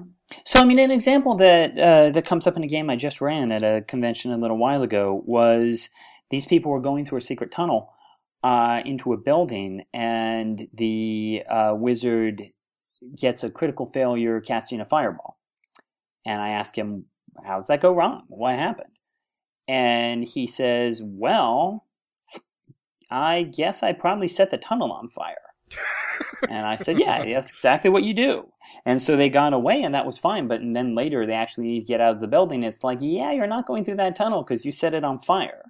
And part of the point of it to me is that if I just told him, you set the tunnel on fire, he might, you know, feel like, I wouldn't have done that. But because, you know, I said, well, you tell me what you did that was terribly wrong. You know, again, like I said, the player has to be on the page with the fact that this is a terrible failure. Something has gone wrong. But, you know, there's room for you to at least throw out what you think it could be. And again, if the player's just like, nothing happened at all, I'd say, well, no. You know, if you don't think of something, I will. I'm just giving you a chance to push the direction. One of my favorite ones, actually, was... it's kind of an obscure little adventure, but for reasons, the player in this case was a floating head. He was a flame skull, and was he Morty? He decides to. He wasn't, but I mean, you know, exactly. That's his character, you know. And it was the Undead A-Team, if you will, in a Karnath campaign in Eberron. And so he's a flame skull, and these people, they've basically been framed. The guards are sort of coming in to the room, and he says, well, I'm going to stay in this room to try to find out what they know, why are they chasing us. And so he says he's just going to hide on the mantelpiece. You know, he's a skull. He's just going to sit on the mantelpiece. And he rolls a 1 for his hide. I'm like, yeah, it's a pretty easy hide. You're small, you know, so go ahead and give me a stealth check. And he rolls a 1. And I'm like, okay, what went wrong? He thinks about it, and he's like, and finally says, it's the Scooby-Doo thing. You know, they walk into the room, and they're walking along, and I'm sitting there in the mantelpiece, and as they walk across the room, I just turn and follow their movement, and they all see me. And again, like I said, I could have done something bad to him, but it was because he was a participant in that, even though it ended up being bad. He at least got to have the story make sense in his mind as to how could his character have screwed this up. That's a really good point. That's a really good point. Well, on the subject of combat, I'm going to throw out something I think is really important as a DM. I'm going to say, for me, I think one of the most crucial things about running combats is pacing. I want to make sure that combat doesn't drag on forever. I want to make sure that it doesn't... Agreed completely. You know, it can end, you know, abruptly. It is not... I am okay with the player characters like absolutely curb stomping my bad guys from time to time. So if it ends shortly, I'm actually okay with that most of the time. But I think it's really important as a GM to keep in mind the pacing of your game and not to let the combat totally derail it, but instead support and escalate that pacing and get it to the right place. Well, and I think that's also a matter of being sensitive to the scenario, because things can turn out differently than you thought. You thought this was going to be a really challenging, interesting fight, and it's just not turning out that way. You know, there's a whole conversation to be had of, do you fudge rolls? Do you change stats on the fly? But one of the things I'd certainly say is that don't be afraid if you've reached a point where the combat just isn't interesting and people just aren't having fun. Exactly. To summarize the ending. You know, that fine, the dragon still has 100 hit points, but it's clear, you're going to beat him. You know, let's summarize it in a short form, however you want to do that. But yeah. I'm a very big fan of something that I haven't seen a lot of other, at least in my area, I haven't seen a lot of other DMs or GMs do. I've got no problem with the bad guys running away or surrendering when it looks like they're obviously going to lose this fight, because most kobolds and goblins and thieves and low-rent security guards aren't going to stand there and fight to the death when they're obviously outmatched. They're either going to try to lay down something they're going to do something as a distraction so they can run away, or they're just going to flat out flee, or they're going to immediately surrender and beg for their life. And that's a great way to kind of just, okay, it's, you guys have overcome any sort of challenge this presents. It's now mopping up instead of spending another half an hour going through the motions of doing the dice rolls. And I might chip another couple of hit points off of you. These guys throw in the towel and they either run or they surrender. And then usually when they run, they say, well, we're not going to let them get away. And it's like, okay, well, you shoot your arrows, or you open up an auto fire and you take them out. We talked earlier about, you know, finding a good place to set your game and you set your combat. And I think there's some great internet resources for you on that. You can actually look for, I know I searched for it with Feng Shui, 101 places to have a gunfight, and 101 places to have a sword fight, and 101 places to have a fist fight. And just, if you Google search for things like that, you will probably find some really good, especially for modern games, you will find some really good inspirations to find really unique and interesting locations to have a battle in your game. I love tables. I love random tables because that's how most of them are presented, but I almost never use them randomly, at least not in a roll the dice, and this is what I'm forced to use. But I just love having prepped in advance a bunch of names. When I ran a Shadowrun 2nd edition game back when I was a kid, I had like an index card box full of just NPCs organized with those little note flip cards where you could just flip to, okay, I need a fixer, flip to F, okay, no, yes. And I had a bunch of, I usually keep like all sorts of little lists either on my phone or in my bag, so I can just reach out and grab it real quick. So like, I've got a list of like I think I'm up to 250 now of just random crap that the players can find in a D&D game or a Pathfinder game or any sort of fantasy game where, yeah, you're looking for treasure, but here's some other stuff that's in the room. And that gives them something that's like, oh, there's a glass jar there. That's a glass vase there. Okay, I'm going to take that glass vase and put it in my sack and crunch it up. Now I've got a bunch of glass dust I can use for something later on, maybe. So, yeah, it's I just love those tables because it's a quick, easy way to allow you to pull something out of your ass if you need to. I just want to touch back on combat for one more moment, just to the point we were making is you said, Daryl, about the we could keep this going and I could chip a couple hit points off of you, or we could, move on. One other possibility there is essentially to offer the players a deal, is to say, tell you what, if between you lose 15 more hit points, you can call it here. And, essentially to summarize it. So it's a choice to them. If they think, no, we can do better than that. We do want to fight this out and fight it to the bloody finish, then they can. But as long as someone's willing to take 15 hit points, let's move on. So just a possibility to consider is essentially a deal. Yeah, I think as long as the player characters don't feel like they're trapped and they're forced to sit there through lots of... Because the dice can just come up with some really bad runs of luck where nobody hits anything, and it can kind of drag on. The trick to it is if the players are still having fun, let them have fun. Right. That's what I was saying, is giving them a choice. Do you want to end it here, or do you want to see this through? And if they want to see it through, well, then fine. If they're enjoying it, then that's sort of the point. Is it's all about, are the players having fun? Well, we're about getting close to last call here, but I just wanted to ask, was there? I've got one or two other things I wanted to bring up, but I just wanted to go for like a general miscellaneous category for any other advice. Sure. One thing I would like to point out is that, in my experience, players are very much monkey see, monkey do. I had an issue with my Shadowrun players where they thought they were in the Old West in every single gunfight they had. They would stand out in the middle of open and just shoot until everything was dead, which is, there's a lot of rules built into Shadowrun to discourage that, zigzagging, running, and taking cover. And they just wouldn't do it. So one time I put them up against these winged security guards that were obviously not a match for this team.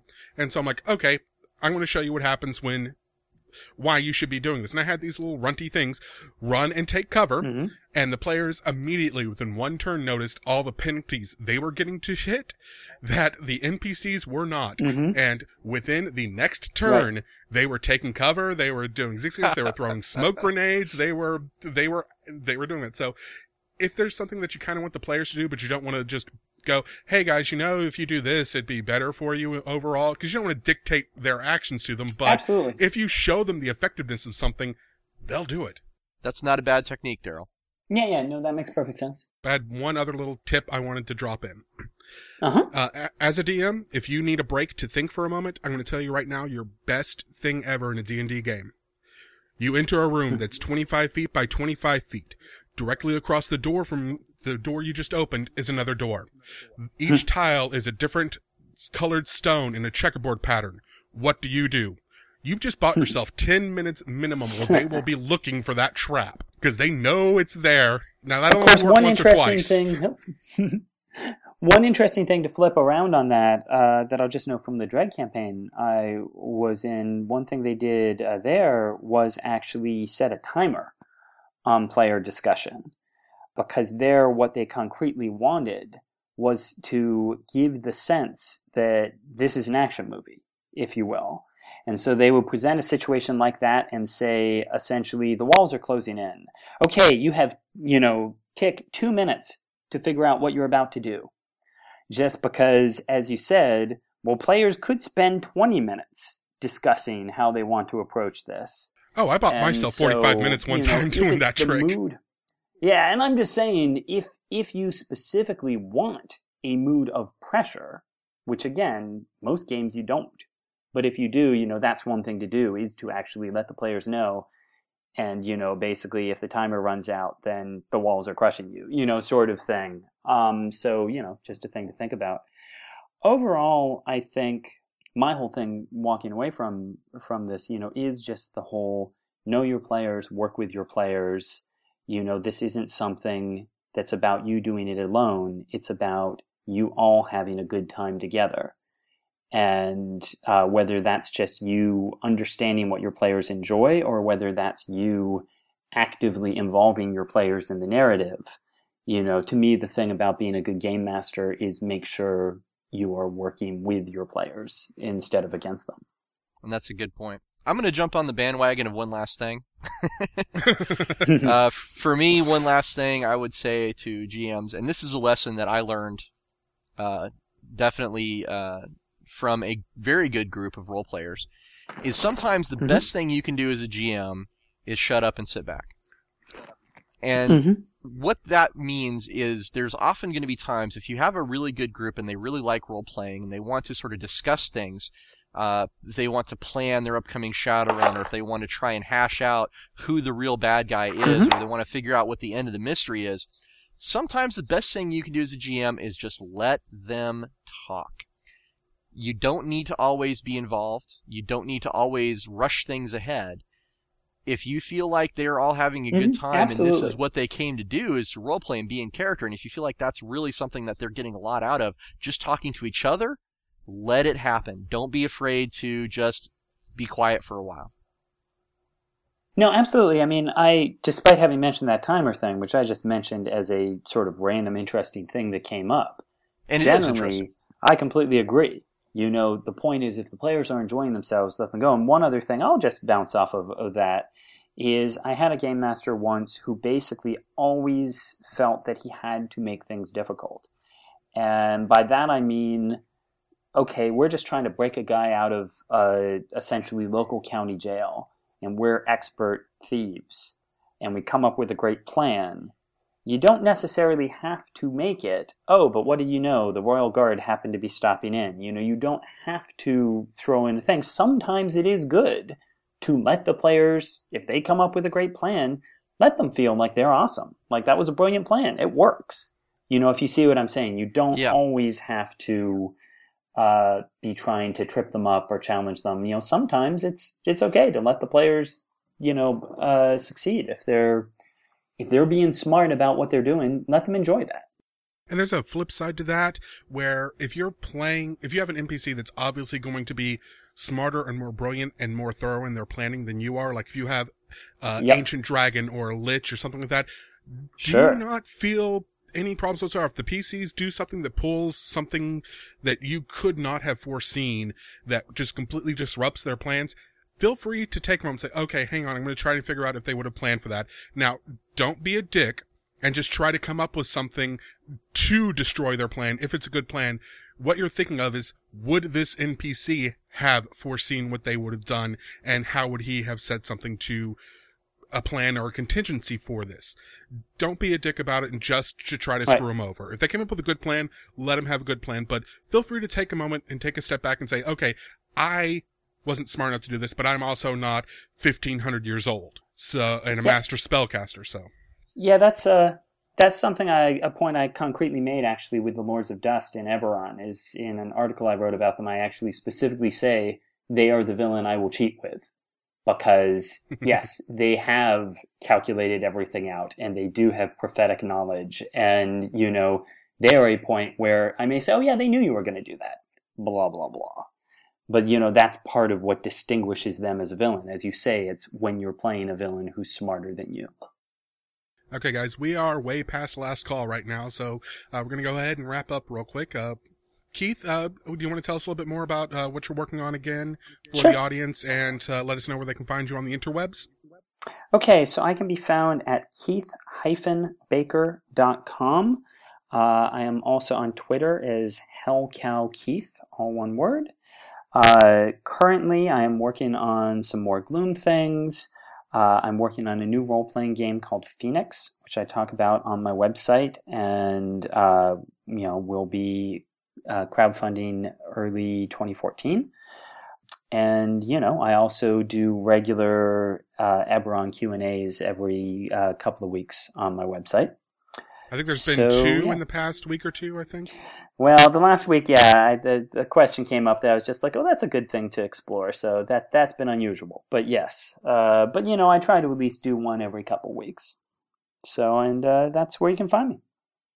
Thank you very much, Keith. I think Daryl and I have been very, very grateful to have you on the show. It's been wonderful talking about DM stuff with you, and we'd love to have you back in the future at some point.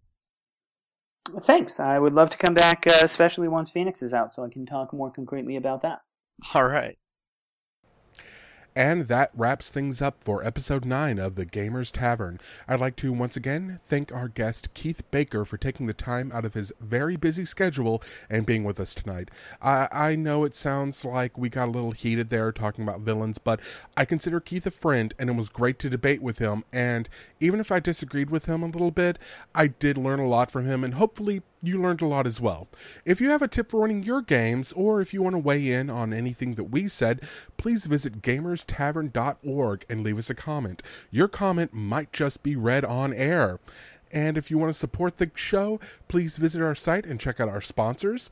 You can also like us on Facebook at facebook.com/gamerstavern, or follow us on Twitter at meetinatavern, or you can rate and review us on iTunes. Next week, next week we really hit something that come on guys, I write for Anacle News. The topic is the influence of television and film on gaming, and how gaming has influenced television and film. I talk a lot. Anyway, I do give plenty of time to our guests, both game designer Mac Martin and Alan Kearney, aka Nordling, my editor over at Anacle News. So, yeah, I'm kind of on my best behavior. The Gamers Tavern is distributed under a Creative Commons, non-commercial, no derivatives license. The theme to Gamers Tavern is copyright 2013 Daryl Mott Jr., all rights reserved. Until next time, gamers, the tavern is closed.